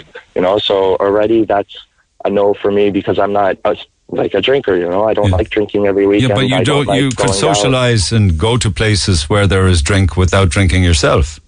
Yeah, but I guess you could say from like, I guess just my childhood and stuff like that. I I didn't have I guess the nicest um, I guess experience when it came to people and alcohol. You know, I have bad experiences. So Okay, just drunk people in general. If I'm sober, I, I I can't tolerate it. You know, I'm just like. And why do you think that we have a propensity to drink? I do you think we drink too much? Thing, uh, one for sure. Oh, for sure. That's that's without a doubt. Um, the next thing is, I think it's the weather has a lot to do with it because, you know, we don't get nice summers over here in the wintertime. You don't get much snow. You don't have like so many outdoor activities. Even the outdoor uh, outdoor activities that you want to do, they're very limited know, because people can't even It set is. up It is climate, but I have, I have to say, I, I mean, I, I, I lived in, know? I lived and worked in Canada. I've, I've been to America many times. Canadians are big drinkers. Americans are ferocious drinkers. I don't know why we have I- this label of being, you know, the big drinking Irish. You know, yeah, maybe like I guess now that I think of it, because I was a child growing up in those areas, you know, I didn't see much of it. But like the biggest thing that stood out to me, I guess, was coming from New York over here. And uh, I actually went to school in Cobh. And when I came over here, I was supposed to be put in technically fourth year because I graduated from middle school. So I would have been put into transition year. But because of my age, they thought I was a bit young. They put me into first year you know, and I, long story short, ended up essentially being held back a year because of this whole situation. And halfway through, they kind of bumped me into second year, but it was too late to put me into the junior cert. So, um, like, I'm in class with kids that are much younger than me, and like the first questions they're asking me because they're all interested. Oh, it's a new American guy, you know. Oh, do you go drinking? What do you do? With this, that, and the other. And like everybody, nearly already from the first week I was here, are saying, "Oh, we're going out drinking. We're going bushing." On What Friday," age? you know, what age were you experiencing? 12, 13 So years the 12 year olds you know? in Cobh were inviting you drinking and bushing and. Yeah, yeah. You know, and like then I'm not gonna lie, as a teenager, I did do my bit of bushing. You know, because I guess that's one of the things that you, especially Cobh, like I found it was zero access to get in or out anywhere. You know, the train wasn't very reliable at the time, and Insular, you know, yeah. I just found you're you're just stuck there. You don't have anything to do, and for the most part, everybody just follows the trend. You know, like they see the teenagers, the older kids drinking, so the younger kids start. You know, and even. Leaving So is it that- night, you know, like when you get your results, everybody's drinking, but then the junior cert students are there drinking too, you know, because they want to be a part of the gang. And then junior cert night comes, you know, they get their results. You have No, I- I- kids as young as in first year. I get it. No, you you're know. honest and open. and These are your experiences and your interpretation of uh, what it is to live here in the sense that you don't want to raise children like that here. Uh, Yeah, you know, and like I, did- I just I feel like there's not enough. It's almost like I just, like I mentioned in the text message, it's a halfway home in my eyes, you know, and like that's a, a terrible opinion to have of a country, but it's it's kind of good. You can take the positives out of it because you can see a lot of the services and support that people in this country get are fantastic that you can't find anywhere else. If I wanted to study the degrees that I'm studying now and the, the degree that I already finished, uh, if I was in the United States, I'd be up to my ears in debt for I don't know how long. Easily, Yeah, but there is an argument for people. There is an argument to be made for people to contribute in some way, shape, or form to third level education. I mean, the mantra now at the moment is that we're getting rid of all fees; that college will be free to all. So therefore, we're going to create an even more bigger society of people who will go to college. Be skilled up and have all sorts of degrees coming out the yin yang. And um, firstly, there mightn't be work for them, and secondly, they'd be fully qualified just to go and live and work abroad at the cost And of the Irish taxpayers. So that seems insane to me. Yeah, and it's it's it's incredibly sad, and it's one of the things that I've been hearing about since I first came here. You know, and like trying to establish uh, establish myself, get an idea in my life of what I wanted to do, and I guess that's another reason why I mentioned this as a halfway home because I felt like it was a halfway home for me. In New York, like I wasn't necessarily going down the best path, you know, but I wasn't necessarily going down the worst path either. But I was just kind of confused. I didn't know what to do. And uh, when I came over here, it kind of gave me a chance because it's so boring. If I'm if I'm going to be honest with you, it's it's boring over here. That like it makes you think. You're like, what can I do to get myself out of this situation? you? What's And you're like, boring? okay. What is a boring? What, what do you mean? like I don't know. Maybe it's just different because I grew up in the states. You know, like I, I if I wanted to do something like there was even from a young age, like if I wanted to go within my estate, you know, hang out with the neighborhood kids and stuff, we'd grab our skateboards, we'd go out to parks and, you know, we'd spend the day out from home. My parents weren't worried in one sense that where I was because they knew one, it was a safe place, two, I'm with my friends and there's always somebody who can be contacted and we can always be found, you know. So it's not safe for kids to do that here, but you're no longer a kid. What's boring for you as a 27, 27 year old?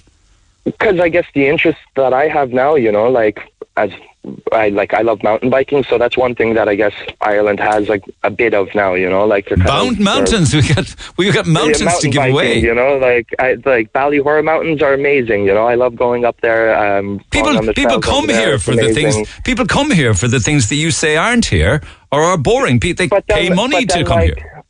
But then, like you think about it, we had, we have, and we've had more. You know, in Ireland, like there's there's a bike park up in I think Wicklow or somewhere in the center of Ireland, and it was uh, it was one of the largest bike parks in, or was actually the largest bike park in Ireland and one of the largest in Europe, and uh, they were shut down now for the last three years over insurance.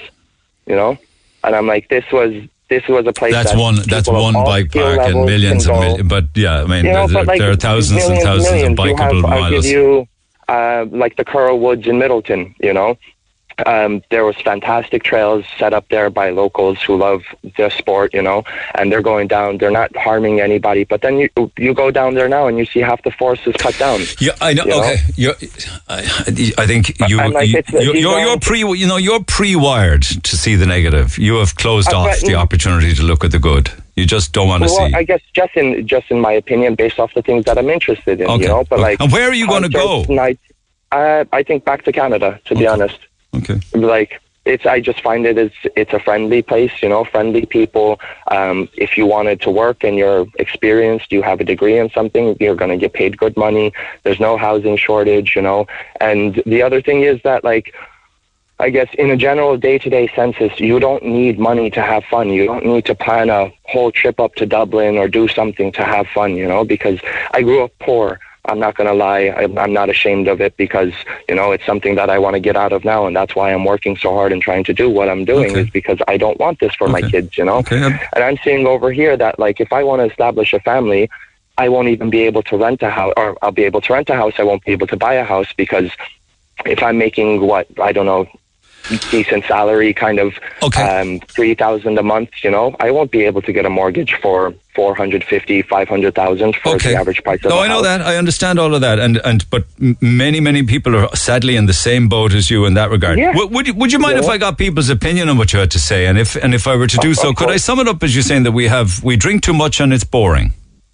But it's I. Will that be fair? It's a very. It's Mm, kind of. You know, I wouldn't necessarily say everybody drinks too much. Okay. But I think that as a society, a lot of activities are involved around alcohol. Yeah. Okay. Okay. Okay. Stay in touch, Arthur. Okay. Okay, will do. Appreciate the call for now. You're not you're not leaving Thank you, anytime Neil. soon, though. No. No, no. I, it's going to be a few years before I go. All right, anywhere. man. Stay listening. Stay listening. Text 0868 104 106. Your thoughts on what Arthur has to say. Pick up the phone 0818 104 106. Text 0868 104 106. Call the Neil Prendeville Show now. 0818 104 106. Red FM. Okay, back to text in a few minutes' time. Anne Marie's been waiting in age. Just back, bouncing back to the 80s. Anne Marie, good morning. Morning, Neil. Um, you have some fond memories of the 80s. We were trying to compare decades because 80s are back in vogue now. Go ahead. Oh, well, I mean, I grew up in the 80s, uh, very near you, actually, in Beaumont. Um, So I have really good memories of the 80s. But not only that, I was saying to Seamus, um, I actually got married for the second time last month. And the we played uh, at the wedding when we were coming down the aisle in the Vienna Woods. We played the theme from The Greatest American Hero. But Joey Scarbury. Yeah. Believe it or not, I'm losing my hair. Da, da, da, Yeah, da, basically. Can we hot, can we maybe hotkey Joey Scarbury then? If we can get Yeah. that, that tune. Does it still exist somewhere on Spotify or something? Does it? Oh, it does. Oh, it definitely does. Because even um, when we were picking music for the afters, we have a, we had a DJ, and uh, we went we went to Jim Cashman's pub two weekends in a row, and they do um, 80s music. So we were furiously writing down all the songs from the 80s to give to the DJ to play on the night. So you had an 80s gig. Yeah, we did. Definitely, we had an 80s gig. So, I still have, Where did you- it or not, yeah. I have here. Um, I found them in the attic a, a couple of years ago, old LPs. So I actually still have chart hits eighty one and two. yeah. What, like Wham and Bros? No, it was Brighton or Bros oh around yeah, yeah, yeah. And the kids from Fame. Oh, God. I know, sad. So, what, what do you remember of the 80s with regards to socialising? Oh, we used to go to the Grand Parade into Chandras. Is that where you? Yeah. Is that where you met your first husband? Was it? no, that was in Spain. Um, and spiders uh, when Kenny Lee had it. That's right. Yeah. Yeah. Happy days. Happy days. And we'd all, and when the uh, slow songs came on in Spiders, if you weren't asked for the first dance, every all the girls headed to the toilet. To the toilet Yeah, for the morph because they were mortified. Is it? yeah. Right. Why in the name of But God didn't the girls ask the guys to dance? Oh God, you did. It wasn't done. Oh God, no. That's be very forward. Oh my God! I'd say your I'd say your wedding went down a bomb with an 80s disco. Oh yeah, we we danced the night away Good for you. Good for you. because we were we're all like most the majority of people at the wedding. Of course, we're all around our own age. You know, like early fifties. So yeah, it was just flashback in time for all of us. So and people were asked, you know, to give what they wanted played, give songs on the invitations. So everything was coming in from Queen to ABBA. Yeah. When you say, when you say, just to finally, when you say you walk down the aisle to the greatest American hero, the aisle of a church, is it? No, no, no, because um, uh, my husband's divorced and I'm widowed, so you can't actually get married. Oh, I'm sorry, I didn't know that, Anne-Marie. I didn't know Yeah. that. Okay, so So so you had that you had the whole event up the- there. Yeah, we had the whole event in the Vienna Woods. All right, okay. For the, I'm delighted for you. Thanks for reminiscing with me. For those that don't remember, or, bother. maybe even do remember, here's a snippet of what you're talking about. Oh God. Wasn't that from? Was it from a TV show? Wasn't it? Yeah, it was. He had a cape, didn't he? He did. He did. And um, I had the curly hair. Curly blondie hair, wasn't it? I can't believe it myself. Awful song, but your choice. Suddenly I'm up on top Oh, yeah. of the world. Am insulting you now saying it's an awful song? Here we go. It's not. It's a great song. Believe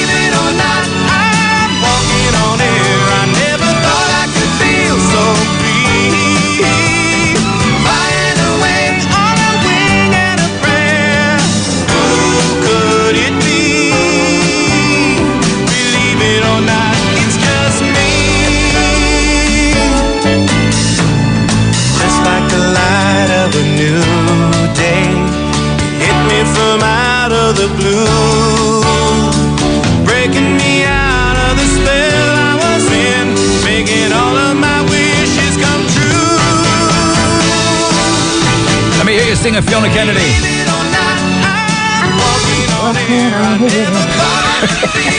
You could do better. You played them all, didn't you? You played Chandra's, you played the DeLacy House, you played the Courthouse Tavern. Oh my God. Let's go back. No. Yeah, that is going back. I used to run a gig in the Courthouse Tavern. I'd go on and I'd do some of my own stuff.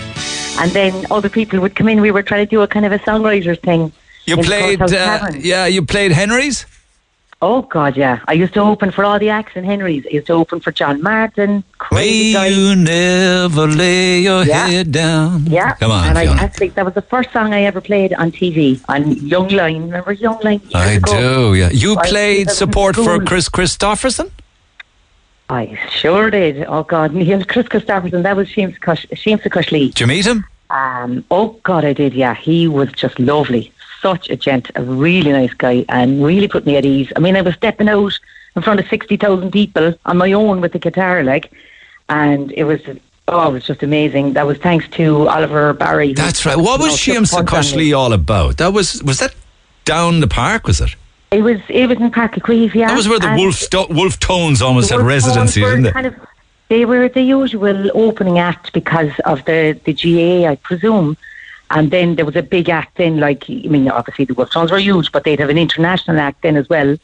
And I was put on the bill that were, you know, to go before t- uh, Kris Kristofferson.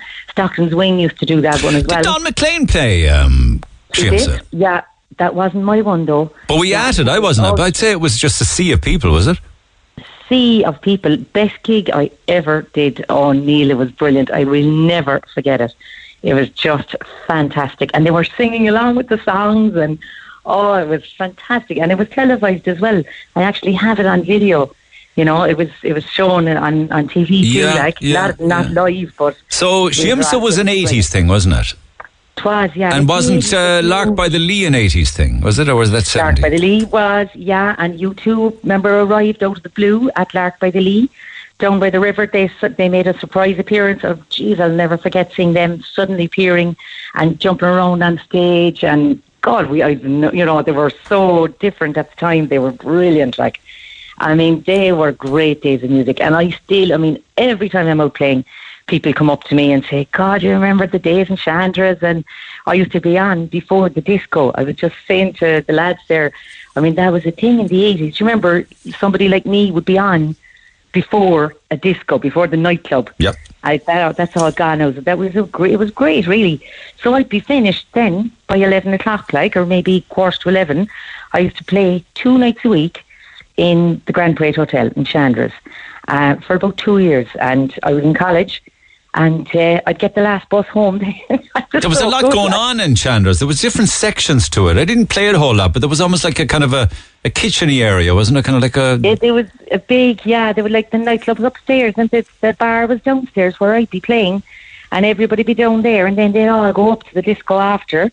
And there was a, it, it kind of developed then. Um, I forget the man now that used to run it, but he was a great supporter. I won the TV show. I won Screen Test then. Well, it's the Lucy's would Uh, have had. Um, He was Lucy. would have would have had Chandra's. Yeah. Yeah. You're right. It was Jerry Lucy, and he absolutely gave me tremendous support. Uh, when I won Screen Test, I was playing there at the time, and I had to take time off then from the gigs and go up, and, uh, you know, do the show. And he was setting me flowers, and he was oh, he was very, very. So, what do you think makes the best decade? You know, they say the '80s is very much back in vogue. I don't. Is it back in vogue fashion-wise? Do, do you know? I mean, are flares back and platforms back? Or was that a seven? That was the '70s thing anyway. Is the fashion back? The flares were still in though. Like, Jesus, I'm wearing flares now, and I really shouldn't be because they say when you're at the actual age, like, you shouldn't be wearing the fashion. Please don't believe in that silly mantra, will you? Wear whatever you bloody want. I know. I think it's the fashion, the music, everything, the whole vibe. You know, it was. We were kind of, I suppose, we were kind of naive. We didn't know like what was ahead. You know, we were just living in the moment. It was much more in the moment. So it's very much fair to say then that every decade is the best decade because the age you're at is that, you know, it could be your maybe teenage time or early 20s, that excitable time. It's as relevant to the noughties as it was to the 80s for the person of that age. Yeah, Yeah, I think you're totally on the ball there. Anybody with kids or teenagers, you'll know they all think. They, I mean, they hate. My kids don't like my music. You know, they don't like the music that I like from the eighties, whatever. And I love all that that stuff from the eighties. But then, funnily enough, then you go to down to Live at the Marquee and you see it rammed for a Tom Jones concert with people from 18 to 88. You know? Oh, really? Yeah. Oh, I yeah. wasn't at it. No, but I go away at the eighteen-year-olds at that. Oh my God, it was amazing to see. Just so many Right. people of all sorts of different generations, you know? Yeah. But I think it's Well- very hard to beat the music of the 80s, though. I mean, I was around for the 70s and the 90s, but the 80s was just for me. I wasn't around for the 60s, so I don't know what that must have been like to be living through that. But mu- would you agree that Yeah. musically the 80s was the most solid decade? Oh, definitely. Definitely. I mean, I remember your theme tune. Remember, I'm sure we used to go to all your discos. and the, da, da, da, da, da, da, da, da, that was the, the Van McCoy, the hustle. Yeah, that was one of your tunes at the end of the night. Like, oh, that was a 70s disco hit. Yeah, yeah, yeah, yeah. God, like, oh, well, God, I'm going back now there, so I'm going a decade too early, but Jesus, yeah. Oh, we used to love your stuff at the discos. All and, right, I oh, might dig, I might dig a bit of that out. It's great to reminisce, though. Good to catch up, though. You're busy. I am, Neil. Yeah, yeah. I mean, it's gas just to tie in with this. I have a single out at the moment, and it's called All Together now, right? And it's about the days when I was in college and we used to all gather and all sing together. We'd have about 10 guitars and we'd all be playing, you know, inside the college bar and the Crescent Bar up in Sundays Well. Uh, you know, really happy times. Um, and like I was playing in a, a club in New York called CBGB's. It was a, a very famous club at one stage, and uh, it reminded me of something. And it suddenly dawned on me, gee, it's the college bar. And the song came out of that, and uh, it's got on the RTE recommends list. Well, I need to get a copy of it and get it played because I'd love to hear it. Yeah. Actually, Oh, it's amazing. You. talk about the likes of gigs up in the well and Shandon Boat Club. I was sent some old video clips by, or sorry, old screenshots by Kieran Barry there recently of the nurses' discos down in Shandon. I played a lot of those. Like Shandon, Shandon was a superb place for gigs. So was Con. Do you remember all of those gigs? Or the Douglas Tennis oh, Club. God, sure can't. I mean, that's. I feel our kids are missing out. I have two daughters, Neil, and I felt they missed out so much. The discos in Cannes. I mean, I'm from the south side on Bishopstown, and we used to walk from Cannes. We'd get the bus out to Cannes, go to the disco, and walk home in the middle of the night. No bother at all. The lovely warm summer nights, and we walk home all the way back to Bishopstown. God, sure. and like down in Shandon and the Lee Boat Club, all of those discos were fantastic. We danced the night away, and then the slow says and people like you. I think we're, I think we're out the confusing our 70s and 80s half the time, to be honest with you. Oh, look. Yeah, no, that's just Oh, age. But listen, listen, times. it's go- I'm going to I'm going to track down a copy of the single and give it a spin. All right, good to catch up with you. Great. Thank you so much. All the best. Cheers. Take care, Yeah, Fiona bye. Kennedy. All the best. The Neil Prendeville Show on Cork's Red FM. Our phone lines remain open after midday 0818 104 106. And so back to the price of things. My friend and I went to Torremolinos last week. We went out for a meal for two, including a bottle of wine in a very nice restaurant listed as one of the best in Torremolinos. The entire night, they sent me the receipt. The entire evening, all of the food and drink cost 51 euro for the two of us. We shared the starter and dessert, had a main course each, plus a bottle of water and a lovely bottle of wine, all for 51 euro. Why would anyone go on holidays in Ireland? We went to the supermarket a few times and the cost of general items is also much, much cheaper. We had an apartment for a week for 705 euro, so that was 350 euro each. And then I was quoted 600 euro for a room for two nights in a hotel in Galway. It's a no-brainer. Plus, you get the weather and swimming, sunbathing, etc. in Spain.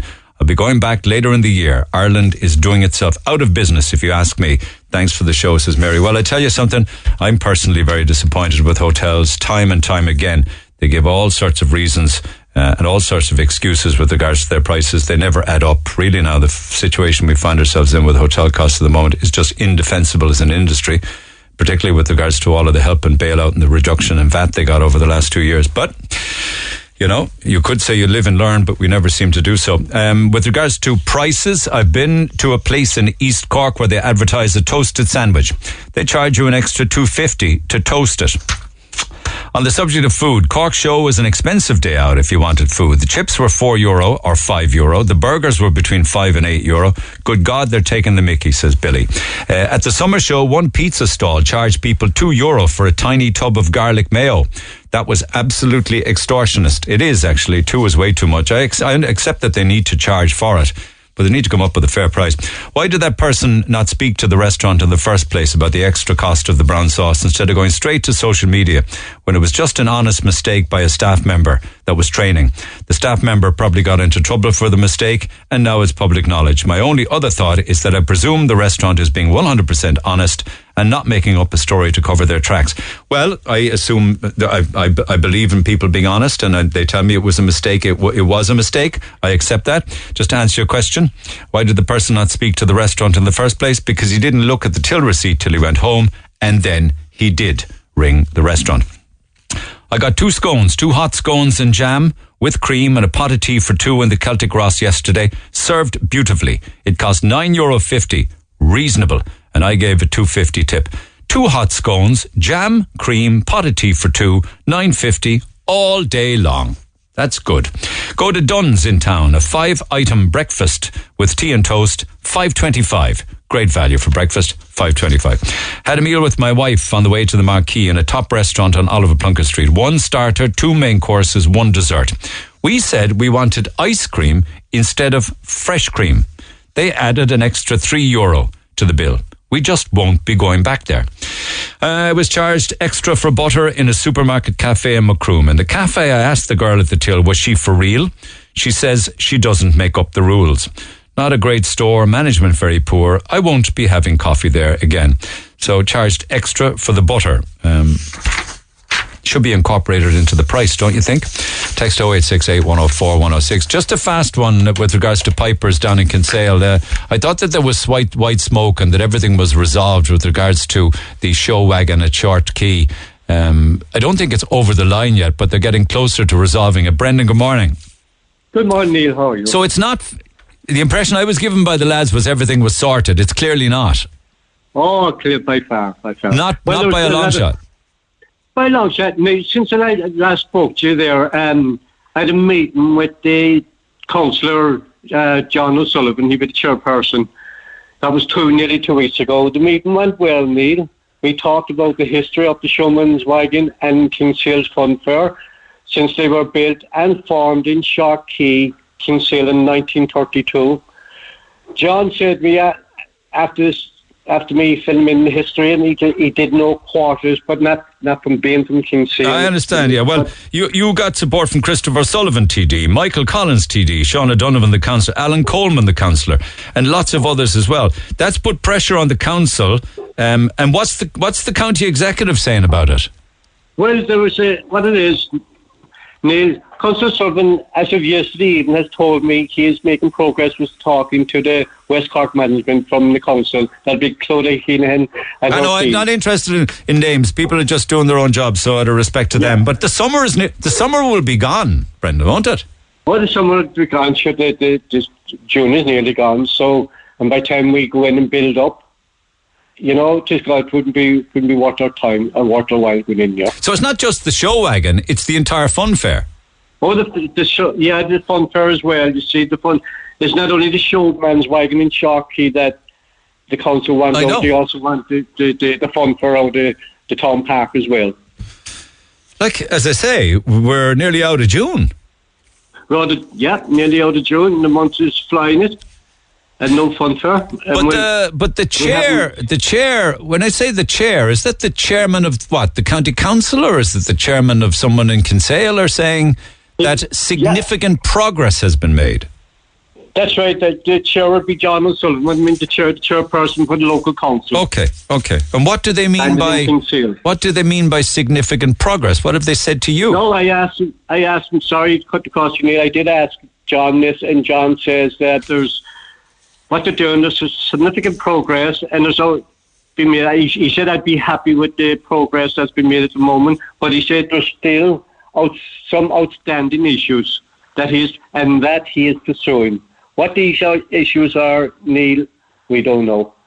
I've asked. I've asked him this, and he says he won't tell me because he doesn't want to jinx him. Okay, so stay shum, say no more, because it could jinx it. yeah, I understand that. I understand that. So it's kind of touching distance, is it? Yes, exactly. We don't know. Yeah, it's just touching distance. But So, how quickly no, then would you be able to get in? How quickly then would you be able to get in and open Brendan Piper? Quickly enough? Well, well, if we got the, the, the go ahead to be quickly quickly enough, you know. And saying that, like I was talking to John also yesterday, and John said, John is we he's stepping down as chairperson next week, so he wants to he wants to wrap this up this week. Fair play to him. Yeah, yeah. And I did. I, yeah, I, I, I thank him so much. And would that. you be okay to be able to staff up and everything quickly if they get it over the line? We should. We should do because we have a lot of our own staff. I know. I think. I mean, You know, it would be just so great if it was just sorted, you know, because families deserve that kind of thing in the summertime. They really do, and Well, businesses thank you need. so much for that. I really appreciate that. I know. I mean, it's just all part of you know, it's all part of the summer, isn't it? Fun fairs, Well, it is. the merries. Well, Come we- on, It is, and it's about childhood memories. It's isn't about, it? Yeah. You know, Okay. Well, listen, I'm I'm not here over the next couple of weeks. Mick Mulcahy will be here, but please do stay in touch, will you? Neil, I will of course. And Great, thank you so so much for all your Not help. at all, Brendan. Our fingers really are do crossed. Our appreciate it. fingers are crossed for you, pal. All right.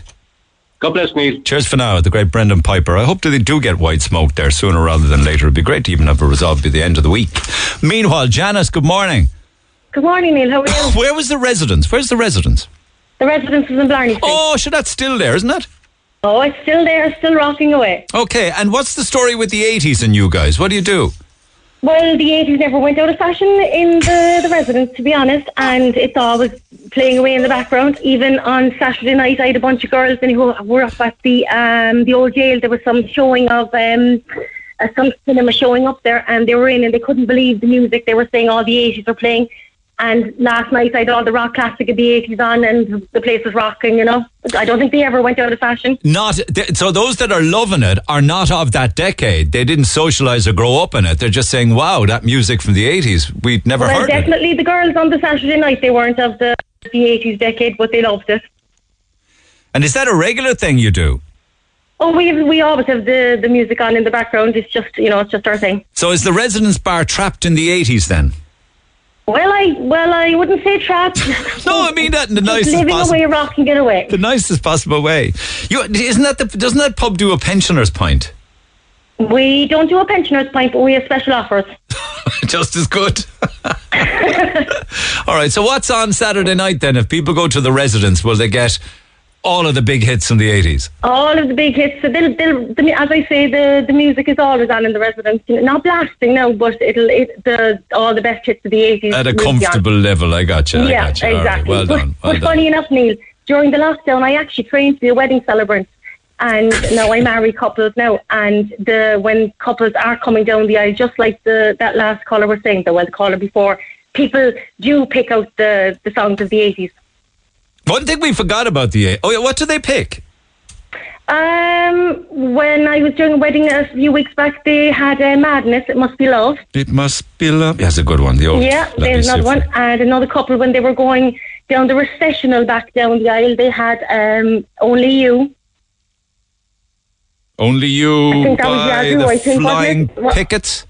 No, no, they had the Yazoo version. All right, okay, okay. what about what so- about Total Eclipse of the Heart or Tainted Love or Take on Me, Beady Aha? I ones. haven't had those now for the when the bride is coming down the Take on the Me. That'd be a great. Take back. on Me would be a great one to be coming down after a wedding, wouldn't it? it would be, I suppose. Oh, you think? But there's some fantastic music in the 80s. Fair play. We forgot about the karaoke in the eighties. God, that was a curse. Karaoke, wasn't it? Doing a karaoke disco is the hardest thing. My God, Paul Byrne used to do karaoke way back in the day in the Grand Parade, I think, if I remember correctly, in the Grand Parade Hotel. Do you remember uh, did- karaoke? Did you give a blast yourself? No, no, I didn't. I did enough pantomime rather than be taken on karaoke. anyway, thanks for the memories. Check out the residence on Saturday nights, guys. Cheers, Janice. Talk to Neil Prendeville now. 0818 104 106. Cork's Red FM. Okay, a couple of texts then from Arthur's conversation. And Neil, them Yanks get very upset about small things. We Irish love the Yanks, says Desi. I don't think Yank is term of abuse. Why is he offended by being asked where you're from? Polite conversation is now a social misbehaviour. Uh, tell him to stop uh, crying. I've worked all over East Europe, Australia, Asia, and I was often asked, was I English or called a POM in Australia? Uh, grow a pair and man up. We're a nation of only 100 years free and only experienced the massive import of foreign workers since the Celtic Tiger. Yeah, we're new to a lot of this. Yeah. Um, I always asked where, I was always asked where I'm from.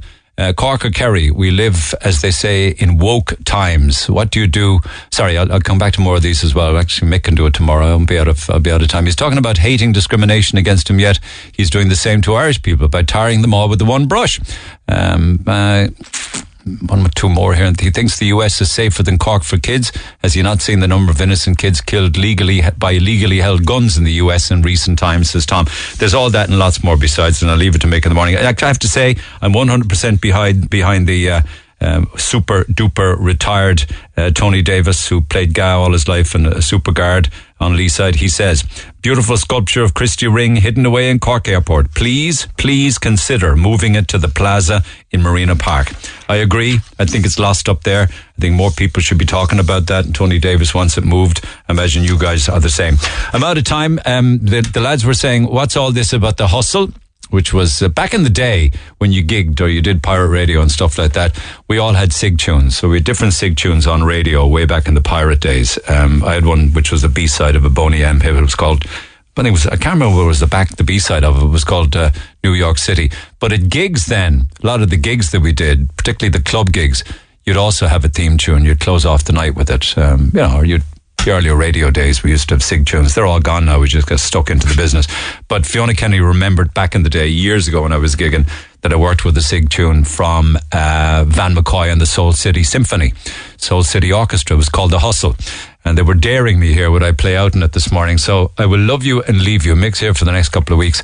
I will love you and leave you as we reminisce and go way back to the 70s with Van McCoy and The Hustle. I'll see you soon. This is another Red FM podcast. And remember, if you enjoyed this episode, for more podcasts, check out redextra.ie. It's full of great Red FM content.